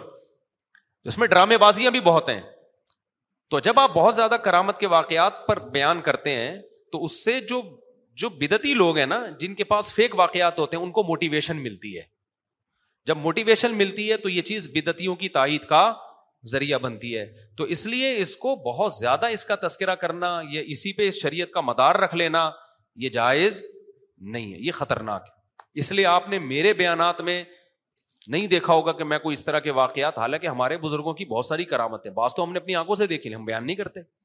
کہ یار ان چیزوں سے ہٹا کے لوگوں کو کس پہ لے کر آؤ سیدھا سیدھا حلال حرام پہ لے کر آؤ چار شادیاں کوئی کم کرامت ہے اس زمانے میں کیا خیال ہے بھائی آپ کر کے دکھا لو چار شادیاں یہ بھی تو ایک کرامت ہی ہے نا تو اور بچے ہوئے ہو مسکرا رہے ہو آپ ایک کے بعد لوگ مسکرانا چھوڑ دیتے ہیں تو ایک مثال دے رہا ہوں میں تو کرامت کے واقعات ان کو بہت زیادہ ہائی لائٹ کرنا مناسب نہیں ہے تو ہم یہ ضرور کہتے ہیں کہ فضائل اعمال جب حضرت شیخ الحدیث نے لکھی تھی تو مخصوص لوگ اس کو پڑھتے تھے جو ان سے عقیدت رکھتے تھے اب ایک بین الاقوامی کام ہے تبلیغی جماعت کا اب پوری دنیا میں پھیل گیا ہے تو اب ایسی کتاب ہونی چاہیے جس میں صحیح احادیث ہوں واقعات اس میں کیا ہوں واقعہ کو تو جو آپ کو مانے گا آپ کو صحیح سمجھے گا وہ واقعہ مان لے گا ہمیں کیا پتا یہ بہت سے لوگوں کو نہیں پتا کہ یہ بیان کرنے والا مستند ہے بھی یا نہیں ہے لوگوں کو تو کتابوں کے مصنفین کے نام نہیں پتا ہوتے تو اس میں پھر یہ ہوتا ہے کہ جیسے ایک سلیبس ہے نا سلیبس جب آپ کسی یونیورسٹی میں اسلام رکھو گے تو اب قرآمتوں کے واقعات پر تھوڑی کتاب پڑھانا شروع کر دو گے ان کو بلکہ ان کو کتاب الوضو ہوگا کتاب الزکات ہوگا کتاب السوم ہوگا یہ یہ مسائل ہوں گے احادی سے صحیح ہے ان کو پیش کی جائیں گی تو اب تبلیغی جماعت کا کام دنیا میں اتنا پھیل چکا ہے کہ اب ہماری ناقص ہم جو بہت ہی چھوٹے لوگ ہیں چھوٹا منہ بڑی بات کر رہا ہوں میں لیکن میں اپنی طرف نسبت کر کے نہیں میں نے بڑے بڑے اہل اللہ کو بڑے بڑے علما کو یہ کہتے ہوئے سنا ہے ان کی طرف نسبت کر کے میں یہ بات کر رہا ہوں کہ اب فضائل اعمال کے بجائے کوئی دوسری کتاب ہونی چاہیے کیونکہ جب کام زیادہ پھیل جاتا ہے نا تو لوگوں کو مستند احادیث چاہیے لوگوں کو واقعات نہیں چاہیے تو فضائل اعمال پر اس لحاظ سے اعتراض کر اگر کوئی کرتا ہے جو اعتدال کے ساتھ اعتراض ہے کہ بھائی نہ شرک پھیلا رہی ہے نہ ہم یہ کہہ سکتے ہیں کہ من گھڑت واقعات ہیں من گھڑت تو جب ہو جب بیان کرنے والا جھوٹا ہو اگر جھوٹا نہیں ہے سچا ہے تو آپ کس بیس پہ من گھڑت کہہ رہے ہو نہ یہ شرک پھیلا رہی ہے نہ من گھڑت کس سے کہانیاں سنا رہی ہے یہ بات ضرور ہے کہ جب کام پھیل جاتا ہے تو اس کا معیار اونچا ہو جاتا ہے تو معیار یہ ہے کہ بھائی ریاض و صالحین ہونی چاہیے جیسے عربوں میں جب تبلیغی جماعت کا کام تھا تو مولانا ابو الحسن علی ندوی رحمۃ اللہ علیہ نے تبلیغ کے اکابر کو کہا تھا کہ عرب لوگ جو ہیں وہ صحیح مستند احادیث سننا چاہتے ہیں وہ واقعات نہیں سننا چاہتے تو عرب میں فضائل اعمال نہیں چلے گی آپ ریاض لے کر آؤ تو تبلیغ والوں نے علماء کی بات سنی اور تبلیغ کا کام عربوں میں بہت پھیل گیا اگر وہ فضائل اعمال رکھتے نا تو وہ صبح شام وہ کس سے کر کے فلاں نے یہ کر دیا فلاں نے مردہ زندہ وہ عرب لوگ وہ بولتے بھائی یہ کیا کیا, کیا بتا رہے ہمیں تم عربوں میں نہیں چلنے کا تھا تو اسی طرح بھائی جب کام بہت زیادہ پھیل گیا ہے تو اب ایسی کتاب ہونی چاہیے جو سب کے لیے قابل قبول ہو اس میں واقعات دو چار کرامت کے آ جائیں چلو ٹھیک ہے چلتا ہے موٹیویشن کے لیے لیکن بہت زیادہ واقعات جب آئیں گے تو اس سے بدتیوں کی تائید بھی ہوتی ہے بدتی کہتے ہیں ہم جب سناتے ہیں تو تم بولتے ہو پھینک رہے ہو خود جو مردی سناتے رہو بیٹھ کے تو بھائی اس کو کم کر کے کس کو لانا چاہیے صحیح بخاری کو صحیح مسلم کو سنن ابھی داؤد کو سنن ترمیزی کو جیسے مشکات کی مشکات ہے اس کا فضائل کی حدیث لے لی جائیں اس سے یا ریاض و صالحین علامہ نبوی شافی رحمۃ اللہ نے بہترین کتاب لکھی ہے پوری دنیا میں ایکسیپٹیبل ہے علامہ نبوی شافی مسلک کے تھے بہت بڑے عالم تھے انہوں نے ایسی بہترین کتاب لکھ دی ریاض و صالحین کے نام سے عوام کے کے لیے بڑی زبردست ہے اور ساری مصنف تو اس کے ترجمے ملتے ہیں انگلش میں بھی ہے اردو میں بھی ہے تو اس لیے علماء سجیشن تو دے رہے ہیں تبلیغ والوں کو کہ بھائی اب کام بڑھ گیا تو اب یہ لے کر آؤ آپ یہ چلے گی ورنہ فضائل اعمال کا جو ہے نا اب وہ اس اس حساب سے جو جس حساب سے کام پھیل گیا اس حساب سے وہ معیار اب کیونکہ میں اگر شہیدوں کے خون کی خوشبو کے واقعات ہی سناتا رہوں تو آپ بولے گا صاحب اب کوئی قرآن حدیث بیان کرو نا بیٹھ کے وہ ہو گیا دو چار دفعہ تو چلتا ہے یا میں اور کرامتیں بیان کرتا رہوں بیٹھ کے تو یہ اعتراض بنتا ہے تو شرک والا اعتراض غلط ہے جھوٹی قصوں والا اعتراض غلط ہے لیکن یہ اعتراض صحیح ہے کہ بھائی جتنا معیاری کام ہے تو اس کے لیے نصاب بھی اتنا ہی معیاری ہونا چاہیے یہ ایک سجیشن ہے جو تبلیغ والوں کو بڑے حضرات دے رہے ہیں اب ان کی مردی مانے نہ مانے یہ ان کا ہیڈک ہے یہ ہمارا ہیڈک نہیں ہے ہم تو کوشش کر رہے ہیں کہ مان جائیں اس سے کام ان کا بڑھے گا کم نہیں ہوگا لیکن ہمارے یہاں مسئلہ یہ ہے نا کہ مقصود ہی ذریعہ بن جاتا ہے سوری جو ذرائع ہیں وہ مقصود بن جاتے ہیں ایک حد تک تو کام میں ایک مقصد ہوتا ہے کہ یہ یہ لوگوں کو دین پہ لانا مقصد ہے بعض لوگوں کا وہ وہ چیز ہی مقصد بن جاتی ہے تو جب آپ ذریعے ہی کو مقصد بنا لو تو پھر ترقی رکتی ہے آپ کی اچھا بھائی یہ ہو گیا جلدی سے مفتی مسل کے دیوبند آج کیا بڑا کیا ہے سارے دیوبند دیوبند میں مسل کے دیوبند سے ہوں علماء دیوبند کے بیسک کیا قائد ہیں علماء دیوبند کے وہی عقائد ہیں جو پوری دنیا کے اہل سنت والجماعت کے عقائد ہیں کوئی فرق نہیں ہے ان عقائد میں علماء دیوبند کے عقائد بہشتی زیور آپ پڑھیں شروع میں لکھے ہوئے ہیں اور وہ علماء دیوبند کے نام سے نہیں لکھے وہ اسلام کے عقائد کے نام سے لکھے ہوئے ہیں دیوبند کوئی الگ سے کوئی کتاب نہیں ہے نہ کوئی کوئی کوئی فرقہ ہے میں نے بتایا وہی بر صغیر کے علماء جو بدعت نہیں کرتے تھے ان کو دیوبندی لوگوں نے کہنا شروع کر دیا تو کسی نے وہابی کہنا شروع کر دیا اب سعودی عرب میں اس کو وہابی کہتے ہیں حالانکہ وہاں بھی کوئی فرقہ تھوڑی سعودی عرب میں تو جو اسلام صدیوں سے آ رہا ہے وہی چلا آ رہا ہے لیکن چونکہ وہ تیجے چالیس میں نہیں کرتے ان کو کیا کہنا شروع کر دیا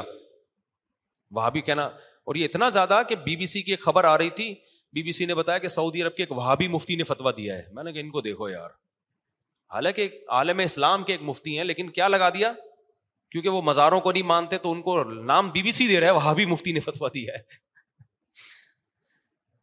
مسجد گلشن فاروق کے امام صاحب فرماتے ہیں کہ مکہ سے زیادہ مدینہ متبرک ہے کیونکہ مدینہ میں نبی خود موجود ہیں جبکہ مکہ میں اللہ موجود نہیں دیکھو مدینہ میں وہ جگہ جہاں پیغمبر دفن ہے اس جگہ کے بارے میں تو تقریباً امت کا اجماع ہے کہ پوری روئے زمین میں سب سے افضل وہ جگہ ہے لیکن پورا شہر مدینہ شہر مکہ سے افضل ہے اس کے بارے میں جمہور کی رائے یہی ہے کہ شہر مدینہ شہر مکہ سے افضل ہے آپ کہہ سکتے ہیں یہ کیا بات ہوئی کہ نبی جس جگہ دفن ہے وہ جگہ مکہ سے بھی افضل ہے تو مکہ میں تو اللہ کا گھر ہے تو بھائی اللہ کا گھر ہے اللہ خود تھوڑی ہے وہاں پہ ٹھیک ہے نا اللہ تو عرش پر ہے جیسے کہ اس کی شان ہے اس کی بھی کیفیت ہم نہیں جانتے تو اللہ کا گھر ہے نا تو نبی کی کی تعظیم نبی کی حیثیت ہماری نظر میں بیت اللہ سے زیادہ ہے نبی کی جو حیثیت ہے نا پیغمبر صلی اللہ علیہ وسلم لوگ پھر یہاں کہتے ہیں یہ بھی شرک ہے ایک تو لوگوں کو شرک اور توحید کا کخ بھی پتہ نہیں ہے ہر آدمی بیٹھا ہوا یو ٹیوب پہ شرک اور کفر کے فتوے لگا رہے دیکھو نب اللہ کا جو گھر ہے نا بیت اللہ اس کو جو ہمیں سجدہ کرنے کا حکم ہے اس لیے نہیں کہ وہ اللہ ہے بلکہ اللہ کہتے ہیں میری مرضی میں کسی بھی جگہ کو جہت بنا دوں کہ اس طرف سجدہ کرو میں مان لوں گا مجھے کر رہے ہو تبھی پہلے بیت المقدس کی طرف اللہ نے حکم دیا تھا وہاں سجدہ کرو پھر اللہ نے کہا آپ یہاں کرو تو مشرقین نے کہا یہ کیا پہلے وہاں وہاں اللہ نے کہا بھائی میری مرضی سے جہاں مرضی کروں سمجھ میں آ رہی ہے بات میری مرضی جہاں میں حکم دوں تو نبی صلی اللہ علیہ وسلم کو بھی حکم دیا کہ جب اللہ کو سجدہ کرنا ہوگا تو کہاں رخ کر کے کرنا ہے سجدہ بیت اللہ کی طرف رخ کر کے باقی بیت اللہ کی فضیلت اس لیے کہ وہ اللہ کا گھر ہے تو پیغمبر کی فضیلت اس لیے کہ وہ اللہ کے نبی ہیں تو گھر کی فضیلت نبی کی فضیلت سے زیادہ نہیں ہوتی ہے دیکھو آپ کا ایک اپنا گھر ہے اور ایک آپ کا اپنا بیٹا ہے بلڈوزر آیا گھر گرانے کے لیے اور بیٹے کو مارنے کے لیے کوئی ڈاکو آیا کہ یا تو گھر بچا لے یا بیٹا بچا لے تو آپ کس کی قربانی دو گے آپ بولو گے گھر گرا دے بھائی بیٹے کی قربانی نہیں دے سکتا تو اگر بیت اللہ ہو اور ایک طرف پیغمبر ہو دونوں کو خطرہ ہو تو جس کے دل میں بھی ذرا سی ایمان کی رمق ہے وہ پہلے بچانے کی کس کو کوشش کرے گا سعید المبیا کو بچانے کی کوشش کرے گا سمجھ میں آ رہی ہے بات کیوں بھائی بیت اللہ گر گیا دوبارہ تعمیر ہو سکتا ہے بیت اللہ تو کئی دفعہ جنگوں میں جو بغاوتیں ہوئی ہیں اور گولے باری ہوئے ہیں اس میں بیت اللہ کی دیواریں گرتی رہی ہیں لیکن دوبارہ تعمیر ہوتی رہی ہیں حضرت ابراہیم صاحب نے تو دوبارہ سے تعمیر کیا تھا تو خدا نہ بیت اللہ کی فضیلت کو کم کرنا مقصد نہیں ہے لیکن بتانا یہ کہ یہ جو لوگ کہتے ہیں نا کہ نبی کو اگر بیت اللہ پہ فضیلت دے دی تو شرک ہو جائے گا شرک جب ہوگا جب نبی کو اللہ پہ فضیلت دینا شروع کر دو آپ پھر یہ کفر ہو جائے گا تو نبی کو اللہ پہ کوئی فضیلت نہیں دے رہا تو جمہور کا عقیدہ یہی ہے کہ نبی صلی اللہ علیہ وسلم جس جگہ دفن ہے وہ جگہ بیت اللہ سے افضل ہے اب یہاں ایک سوال پیدا ہوتا ہے جب وہ بیت اللہ سے افضل ہے تو پھر طواف طواف اس کا کیوں نہیں کر رہے بھائی وہاں کیا جائے گا جہاں اللہ اجازت دے گا نبی کا طواف اس لیے نہیں کہ تو شرک کا ذریعہ ہے نا کیونکہ لوگ پھر یہ سمجھیں گے نبی ہمیں دیتے ہیں تو نبی تھوڑی دیتے ہیں جبکہ بیت اللہ کی چار دیواری کے بارے میں کوئی عقیدہ نہیں رکھتا یہ دیوانے ہمیں دیتی ہیں نبی تو ایک انسان ہے نا تو وہاں شر کا خطرہ ہے اس لیے وہاں پابندی لگائی ہے اور بیت اللہ تو ایک پتھر ہے بے جان وہاں شرک کا خطرہ نہیں ہے کسی کو یہ یقین نہیں ہو سکتا کہ یہ بیت اللہ ہمیں دیتا ہے بھائی یہ تو اینٹیں ہیں تو سعودی گورنمنٹ نے لگائی ہیں اس کے پردے ہمیشہ چینج ہوتے ہیں ٹھیک ہے نا یہ تو اللہ نے کہہ دیا تو ہم پھر اور اللہ نے یہ کیوں کیا اللہ نے اس لیے کیا کہ ہر محبت کرنے والے کو محبوب سے ملنے کا شوق ہوتا ہے محبوب کے چوکھٹ پہ جا کے بھیک مانگنا اس پہ فخر کرتا ہے وہ تو اب عرش پہ تو ہم جا نہیں سکتے تو اللہ نے کہا کہ میرے گھر پہ جس نے آنا ہے تو وہ لوکیشن کیا ہے گوگل پہ لکھو گے اللہ میاں کا گھر کہاں ہے گوگل بتائے گا یہ اللہ میاں کا گھر تو جو میرے دیوانے مجھ سے محبت کرنا چاہتے ہیں مجھ سے لپٹ نہیں سکتے تو کوئی بات نہیں وہ ملتظم کی چادروں سے لپٹیں گے تو میں سمجھوں گا کس سے لپٹ رہے ہیں وہ مجھ سے لپٹ کے رو رہے ہیں تو میں یہی سمجھوں گا تو اس لیے اللہ نے بیت اللہ کو بنایا تاکہ ہم اللہ نبی سی محبت کا اظہار تو مسجد نبی میں جا کے کریں گے نا اللہ سے محبت کا اظہار کہاں جا کے کریں بھائی ہم تو اللہ سے محبت کے اظہار کے لیے اللہ نے اپنا گھر بنا دیا سمجھتے ہو گے نہیں سمجھتے تو اس لیے وہاں جایا کرو ملتظم سے لپٹ کے رویا کرو رخسار رکھا کرو بیت اللہ کی دیواروں پہ اس سے بہت اللہ کی محبت پیدا ہوتی ہے اور اللہ کو وہاں یہ ادائیں پسند ہے وہاں جا کے بھی بس سیلفی میں لگا ہوتا ہے ہر وقت نا مسکرا رہا ہوتا ہے اس اسٹائل سے اس اسٹائل سے عجیب مصیبت ہے یار اور کوئی مشہور آدمی جا رہا ہوگا نا میرے جیسا تو بجائے طواف میں اللہ کے ساتھ وہاں روئیں بیت اللہ کی چادر سے لپٹے بولیں گے وہ مفتی صاحب دیکھا وہ دیکھ مفتی صاحب جا رہے ہیں وہ مفتی صاحب السلام علیکم مجھے پھر وہاں بڑا غصہ آتا ہے یار کہ تم اللہ کو چھوڑ کر یہاں کس کی طرف لگے ہوئے ہو مفتی صاحب کو چھوڑ دو تھوڑی دیر کے لیے مفتی صاحب کو بھی چاہیے ان لوگوں کو چھوڑ کے کدھر یہ بہت بڑی جگہ ہے بھائی اللہ نے اس کو کیا کہہ دیا ہے میرا گھر ہے او ہو کتنی بڑی فضیلت ہے یار ہم پیغمبر کو کیوں مانتے ہیں اللہ نے کیا کہا میرے نبی ہیں میرے نبی ہیں ورنہ تو آپ محمد بن عبد اللہ ہیں بھائی قریشی ہاشمی ہیں بس اس سے زیادہ کیا حیثیت ہے لیکن اللہ نے جب یہ کہہ دیا کہ یہ عام انسانوں کی طرح نہیں ہے بلکہ میرے پیغمبر ہیں میرے قاصد ہیں میرے سفیر ہیں بس اب قصہ کیا ہو گیا ختم تو جس کو اللہ سے محبت ہوگی اللہ کا اتنا کہہ دینا کہ یہ میرے میرے نمائندے ہیں تو نبی سے عشق کے لیے یہ لفظ کیا ہوگا کافی ہوگا بشرطے کے دل میں اللہ کی محبت تو اسی طرح بھائی بیت اللہ کی تو دیواریں اینٹوں اور گارے کی بنی ہوئی ہیں ہو سکتا ہے ہمارے گھر میں زیادہ پیسہ خرچ ہو گیا ہو ہماری دیواریں سونے چاندی کی بنی ہوئی ہوں کیا خیال ہے بھائی وہ ہمارے گھر تو اندر سے زیادہ اچھے ہوتے ہیں بیڈ روم ہوتا ہے سوفے ہوتے ہیں یہ کچن ہے بیت اللہ کے اندر جاؤ تو کچھ بھی نہیں ہے بھائی کیا خیال ہے وہ کپڑا لگتا ہے وہاں پہ ایک چادر ڈلتی ہے ہر مہینے ہر سال وہ چینج ہو جاتی ہے بیچ میں دھلتی رہتی ہے تو ایک پرنالا سا لگا ہوا ہے کیا خیال ہے اوپر ٹھیک ہے نا بارش ہوتی ہے پرنالے سے پانی گرتا ہے تو کیا ہوا ہم پاگل ہیں ہم دس دس بیس بیس لاکھ روپے خرچ کر کے جائیں بھائی لیکن اللہ میاں نے کیا بول دیا بھائی یہ بے شک مٹی گارے کا ہے یہ کپڑے کی چادریں ہیں لیکن یہ کس کا گھر ہے میرا گھر ہے بس جس کے دل میں اللہ سے محبت ہوگی اس کے نظر میں یہ جملہ چھوٹا جملہ نہیں ہے بیت اللہ نام کیا ہے اس جگہ کا اللہ کا گھر بھائی اب تو لاکھوں روپے خرچ کر کے بھی جانا پڑے بھائی اس کو صرف ایک نظر دیکھنا بھی بہت بڑی سادت ہے لوگ کہتے ہیں میں اپنے ماموں کا گھر دیکھ کر آیا ہوں لوگ کہتے ہیں میں محمد بن سلمان کا بنگلہ میں نے سعودی عرب میں دیکھا ہے لوگ کہتے ہیں تو عظیم انسان ہے یار تو کس کا بنگلہ دیکھ کے آ گیا اس کا گھر دیکھ کر آیا لوگ کہتے ہیں میں نے وائٹ ہاؤس میں صدر بش کا گھر دیکھا ہے لوگ کہتے ہیں نا عظیم انسان ہے تجھے گھسنے کے کس نے دے دیا تیرے جیسے غریب آدمی کو وہاں پہ تو بھائی ہم ہمیں جب اللہ کا گھر دیکھنے کو مل رہا ہے تو تو جتنا پیسہ خرچو کم ہے پھر صرف دیکھنے کو نہیں مل رہا طواف بھی کرنے کو مل رہا ہے اس کی چادروں سے لپٹنے کا بھی موقع مل رہا ہے اور اس کی دیواروں سے رخسار لگانے کا بھی موقع مل رہا ہے اس کی دیواروں کو چومنے کا بھی موقع مل رہا ہے تو اس میں خدا کی قسم پچیس تیس لاکھ کی بھی کوئی حیثیت نہیں ہے پچیس تیس لاکھ کی بھی کوئی حیثیت نہیں ہے بشرتے کے دل میں اللہ کی محبت کی چنگاری ہو وہ نہیں ہے جیسے کافروں کے دل میں نہیں ہوتی تو وہ حیران ہوتے ہیں یار یہ مسلمان پاگل ہیں لاکھوں روپے خرچ کر کے جا رہے ہیں اور جا کے طواف کر رہے ہیں اور کتنے وہاں پر رش ہوتا ہے اور بقرعید کے دنوں میں جب تین دن طواف ہوتا ہے جو اصل طواف ہے حج کا اس میں تو پاؤں رکھنے کی جگہ نہیں ہوتی کیسے لوگ پس رہے ہوتے ہیں اس میں اور بیس بیس لاکھ روپے پندرہ پندرہ لاکھ روپے خرچ کر کے جا رہے ہوتے ہیں تو جس کو یقین نہیں ہے بھائی اللہ کا گھر ہے اس کے لیے تو یہ سب بے وقوف ہیں اور جن کو یقین ہے کہ یہ اللہ کا گھر ہے تو ان کے لیے بھائی پوری چار دیواری میں ایک اینٹ بھی رکھی ہوئی ہوتی نا ایک اینٹ بھی وہ بھی کافی تھی خیر مزے گل فرماتے ہیں کہ مکہ سے مکہ کی ویلیو شہر کے اعتبار سے زیادہ ہے کیونکہ بلد اللہ ہے اور مدینہ کی ویلیو مکہ سے خود حدیث میں ہی کم بتائی گئی ہے نبی نے فرمایا مکہ میں ایک نماز کا ثواب ایک لاکھ اور مدینہ میں ایک روایت میں پچاس ہزار اور ایک جو صحیح روایت ہے زیادہ اس میں ایک ہزار تو فضیلت تو دونوں کی ہے بھائی دونوں میں ایک الگ ہی اللہ نے ایک سکون رکھا ہے آپ نے کیا آپ نے کہا تھا پورے فرقے کو کافر نہیں کہنا چاہیے جو غلط عقید رکھے تو اس کو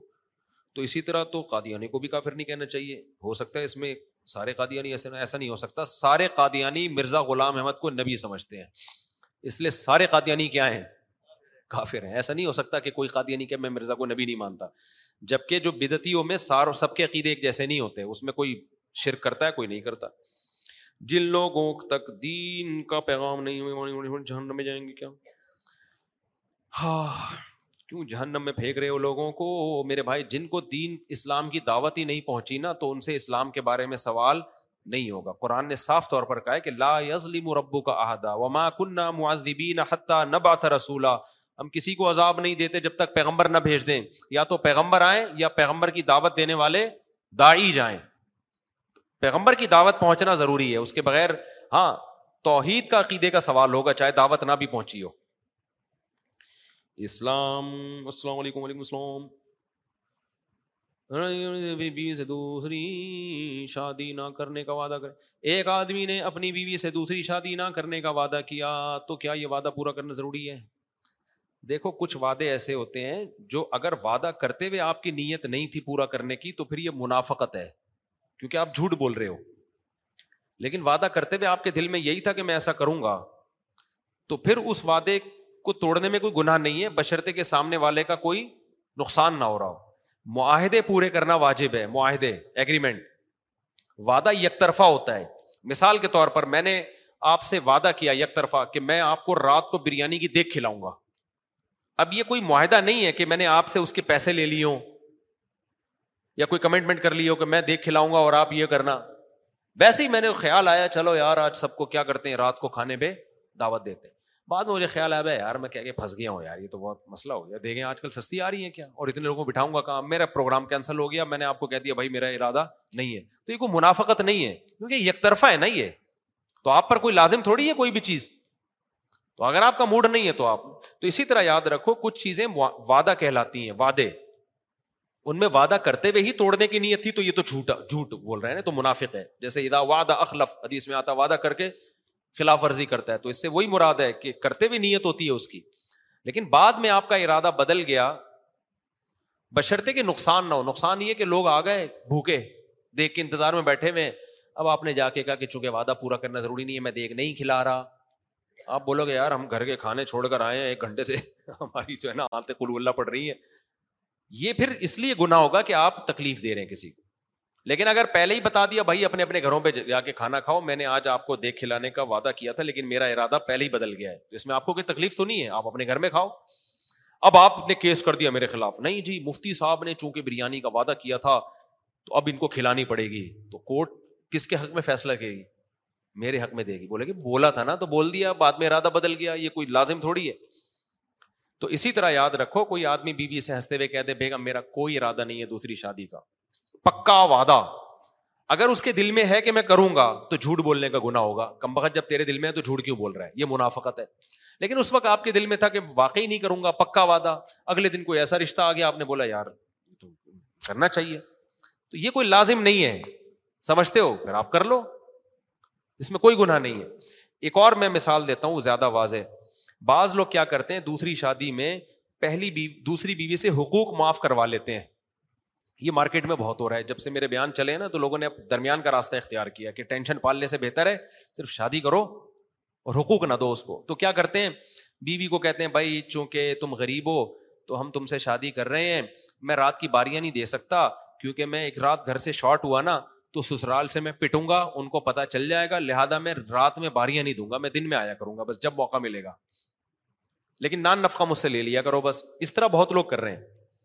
تو یاد رکھو یہ جب بیوی بی نے کہہ دیا کہ ٹھیک ہے مجھے قبول ہے تو یہ بھی عورت کی طرف سے وعدہ ہے معاہدہ نہیں ہے اس کو ہر وقت یہ حق حاصل ہے کہ وہ اپنی بات سے پھر جائے مثال کے طور پر آپ نے شادی کی اب آپ باریاں نہیں دے رہے اب آپ کہہ رہے ہو کہ بھائی میں نے تو پہلے سے کہہ دیا تھا بھائی میں باریاں نہیں دوں گا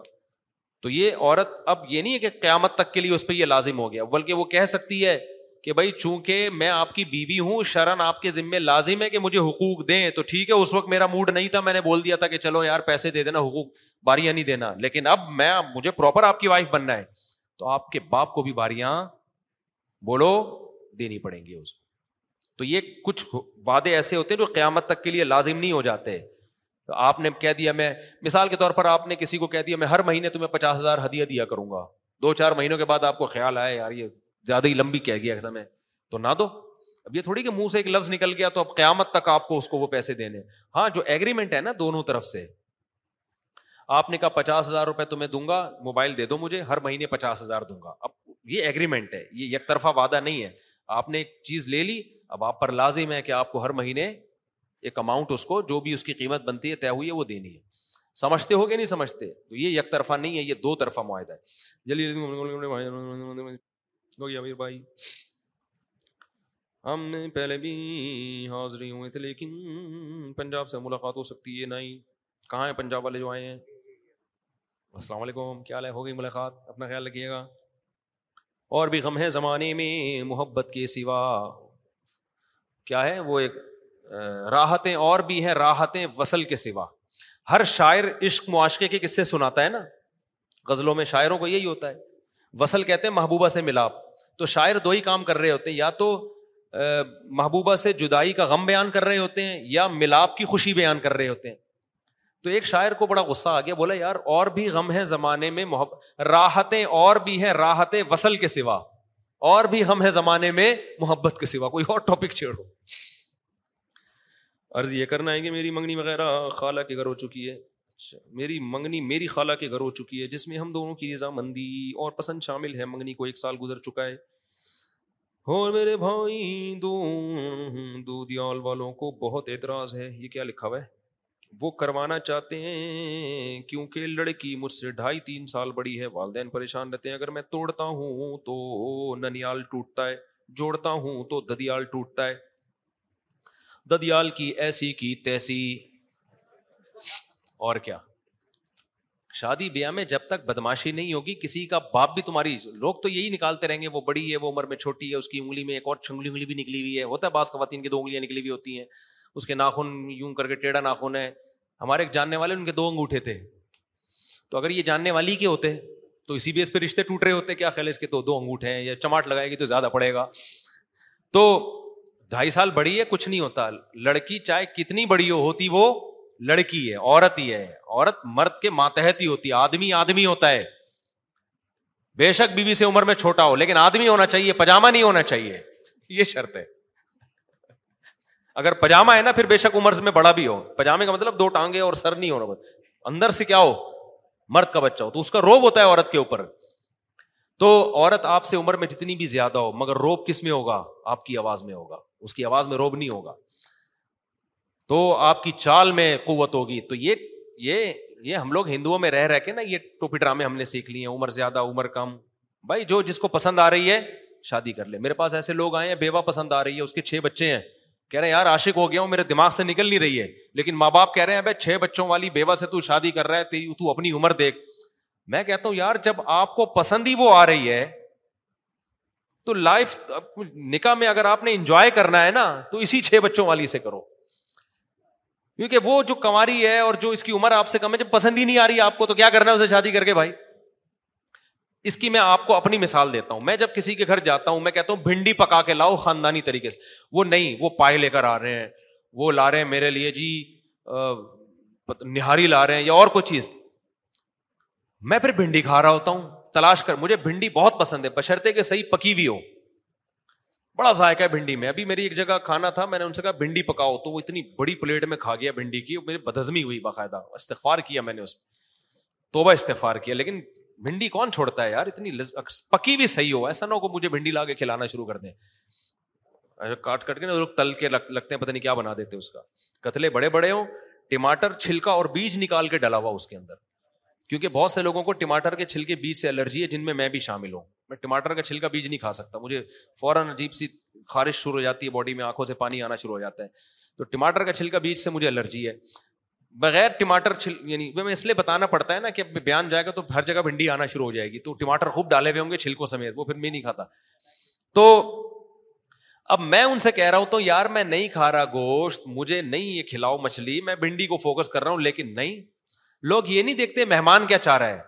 لوگ دیکھتے ہم نے یہ تیرے باپ پکڑے کھائے گا جو ہم نے تیرے لیے بنا ہے گھنٹہ لگا کے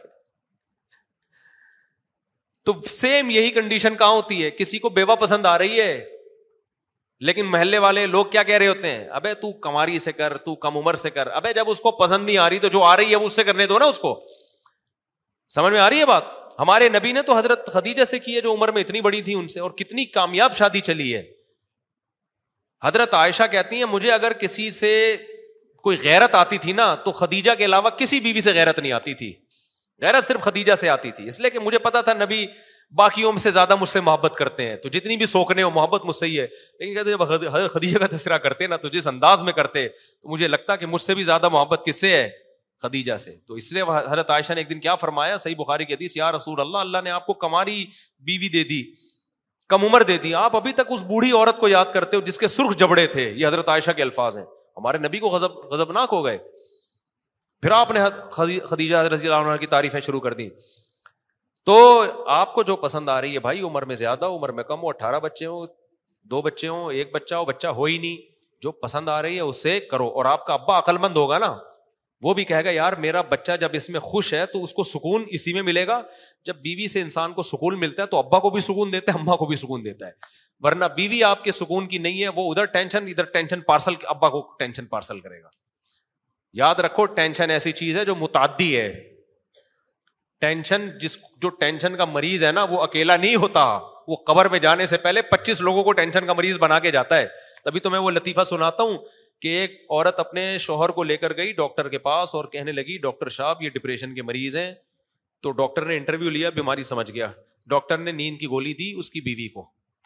اس خاتون نے کہا یہ میں نے انہیں کب کھلانی اس نے کہا یہ آپ نے کھانی ہے جتنا آپ سوئیں گی یہ اتنا جلدی ریکور ہوں گے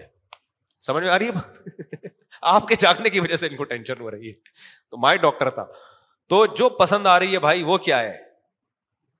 بعض لوگ کیا ان کو کوئی بلیک کلر کی پسند آ رہی ہوتی ہے ماں باپ نہیں کرنے دے رہے ہمارا سارا خاندان چٹا ہے بچے چت کبرے پیدا ہو جائیں گے ہیں بھائی ایک آدمی کو اپنی کزن سے عشق ہو گیا کزن تھی تھوڑی بلیک اس کو وہ اٹریکشن تھی اس کی نظر میں پورا خاندان دشمن ہو گیا ابا اس نے کہا ایسی کی تیسی کر لی شادی آج بڑی اچھی لائف گزار رہے ہیں الحمد للہ وہ خوش ہیں میاں بیوی بی. تو اللہ میاں نے جو اتنی عورتیں پیدا کی ہیں کسی نہ کسی کے لیے اس میں اٹریکشن رکھی ہے تاکہ وہ نہ کرے تو دوسرا کر لے لیکن آپ نے اگر سوسائٹی کی وجہ سے ایک معیار بنا لیا تو سمجھ لو پھر کل آپ کی بیٹیوں کا بھی بیڑا گرگ ہوگا ہو سکتا ہے کوئی تھوڑا سا ایب ہو اور لوگ کہیں مجھے پسند تو آ رہی ہے لیکن میری اماں منع کر رہی ہیں میرے چاچو منع کر رہے ہیں تو اچھی اچھی لڑکیاں کوالیفائڈ ایجوکیٹڈ اور بڑے اچھے خاندانوں کے سب کا صرف ایشوریہ رائے اور دو چار اس ٹائپ کی بچ جائیں گی جن سے لوگ شادیاں کریں گے دو چار بچ جائیں گی جو اس ڈیزائن کی ابا کو وہی پسند آ رہی ہوگی تو یہ یہ تو یعنی ہر طرح کے مرد بھی تو آڑے ہیں نا کتنے ٹیڑھے میڑے آرے ترچے لڑکیوں کو پسند آ رہے ہوتے ہیں میں تو کتنے نکاح پڑھاتا ہوں دولہا دیکھ کے میں کہتا ہوں بس عورت کا ضرف ہے کہ ایز اے دولہا اس کو اس نے قبول کر لیا لیکن ہم رشتہ تھوڑی توڑواتا ہوں میں کہتا ہوں نہیں یہ دوبارہ انکوائری ہوگی یہ ایک اٹھارہ سال کی لڑکی کی اس آدمی سے شادی کیوں ہو رہی ہے میں قاضی ہوں میں نکاح نہیں پڑھاؤں گا جاؤ میں کیا سوچتا ہوں کہ بھائی جب لڑکی نے دیکھا بھی ہے ظاہر ہے ہماری سوسائٹی میں زبردستی لوگ شادیاں نہیں کراتے لڑے جب پسند ہے تو جب وہ اس کو وہ پسند ہے تو اچھی بات ہے یار اس کو پچاس سالہ پسند آئے پینتالیس سالہ پسند آئے کالا پسند آئے ٹیڑھا پسند آئے آڑا پسند آئے جو اس کو پسند آ رہا ہے بھائی ٹھیک اور وہ زیادہ اچھی زندگی ہوتی ہے جو لوگ کہتے ہیں نا محبت کی شادیاں ناکام ہوتی ہیں ایک صاحب مجھے کہنے لگے میں نے کہا پھر نفرت کی کامیاب ہوتی ہوں گی پھر پہلے نفرت کرو شدید طریقے پھر شادی کرو تو نبی نے حکم دیا ہے جہاں محبت ہو وہاں شادی کامیاب ہوتی ہے لن مثل نکاح صحیح حدیث ہے دو محبت کرنے والوں میں نکاح سے بہتر کوئی چیز نہیں ہے عشق کا علاج یہی ہے کہ ان کو لیگل کر دو صحیح ہے نا بجائے ایک دوسرے کو کتے بھیجنے کے ایک دوسرے کے پیچھے کتے چھوڑنے سے بہتر کیا ہے دونوں کو کیا کر دو لیگل کر دو ہمارے یہاں سے بہت واقعات ہوئے ہیں یعنی ہمارے یہاں سے مراد ہم نے لوگوں میں دیکھے ہیں اپنے سوسائٹی میں کہ کسی لڑکی کو کسی لڑکے سے عشق ہو گیا باپ سمجھدار تھا اس نے لڑکے سے بلا کے انٹرویو لیا دیکھا بھائی صحیح ہے کماتا ہے یا کمانے کے قابل ہے بیٹی کی شادی کر دی اور ایسے بے وقوف بھی ہیں پتا چلا لڑکی کسی کو پسند کر رہی ہے ایک دم بندوقیں نکالنی توپے نکالنی اڑا دو بم کو سالے وہ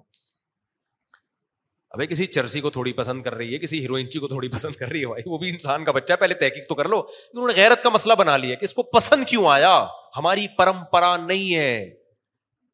یہ نیچرل ہے بھائی پسند آنا یہ نیچرل ہے اللہ نے عورت کی رغبت مرد کی طرف مرد کی عورت یہ نیچرل ہے آپ کی بچی کو کوئی پسند آ گیا تو اس کا مطلب یہ صحیح نیچر پہ چل رہی ہے کوئی بھی پسند نہیں آ رہا پھر اس کے دماغ کا علاج کراؤ نا جیسے کھانا بچوں کو کوئی پسند آتا ہے کوئی کھانا پسند نہیں آتا اب آپ کے بچے نے کہا بو میں پراٹھے کھاؤں گا آپ کی غیرت آ گئی ابے تجھے پراٹھے توپے نکال لیا آپ نے میرے ہوتے ہوئے تجھے پراٹھے کیوں پسند آئے روٹی پسند آنی چاہیے تھی بچہ کہے گا ابا یہ تو نیچرل ہے میں نے اپنے اختیار سے تھوڑی پسند کیا ہے تو جیسے بھائی بھوک لگتی ہے تو کسی کو پراٹھے کھانے کا دل چاہتا ہے میرے جیسے آدمی کو کسی کا روٹی کھانے کا دل چاہتا ہے کسی کا سموسے کھانے کا دل چاہتا ہے تو ایسے ہی لڑکی جب بالغ ہوتی ہے تو کسی کو وسیم پسند آ جاتا ہے کسی کو غفار پسند آ جاتا ہے کسی کو سلیم پسند آ جاتا ہے سمجھ میں آ رہی ہے بات تو اس میں غیرت کا کوئی مسئلہ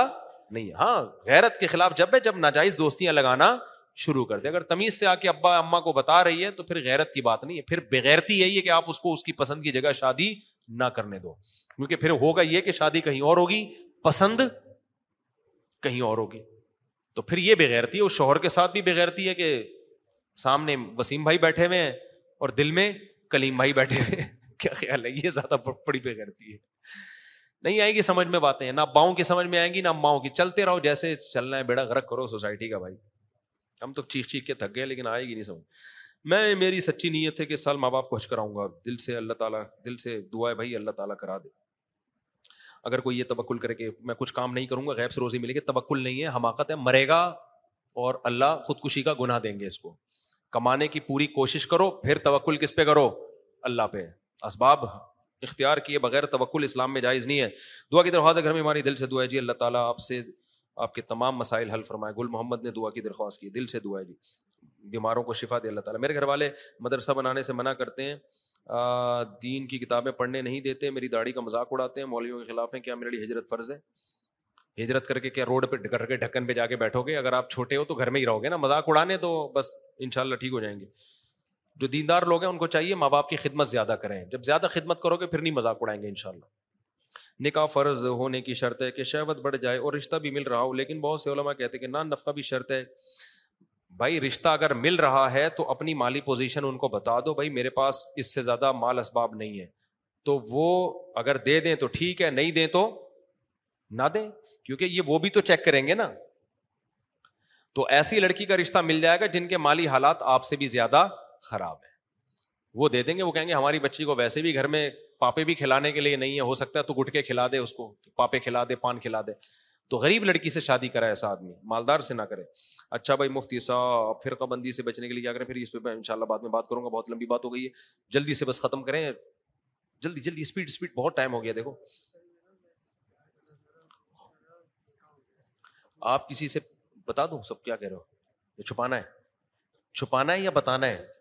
چھپانا ہے پھر کان میں بتاؤ نا آپ اتنی زور سے بول رہے ہیں سمجھ تو گئے کیا کہہ رہا ہے او ہو دل کے ارما آنسو میں بہہ گئے ان کے بچے ہم کو مامو کہہ گئے والا کیس ہے یہ یہ حل نہیں ہے یہ میرے ساتھ بہت دفعہ ہوا ہے بعض دفعہ میں نے پیغام بھیجا آج اس کے بچے ہمیں مامو کہہ رہے ہیں میں ہر جگہ یہ یہ بیٹھ جا اس کا حل نہیں ہے کسی کے پاس دیکھو اب نہیں ہو سکتا کچھ اب نہیں ہو سکتا میرے بھائی کہیں اور شادی بھی ہو گئی اب اس کی اب کیا ہو سکتا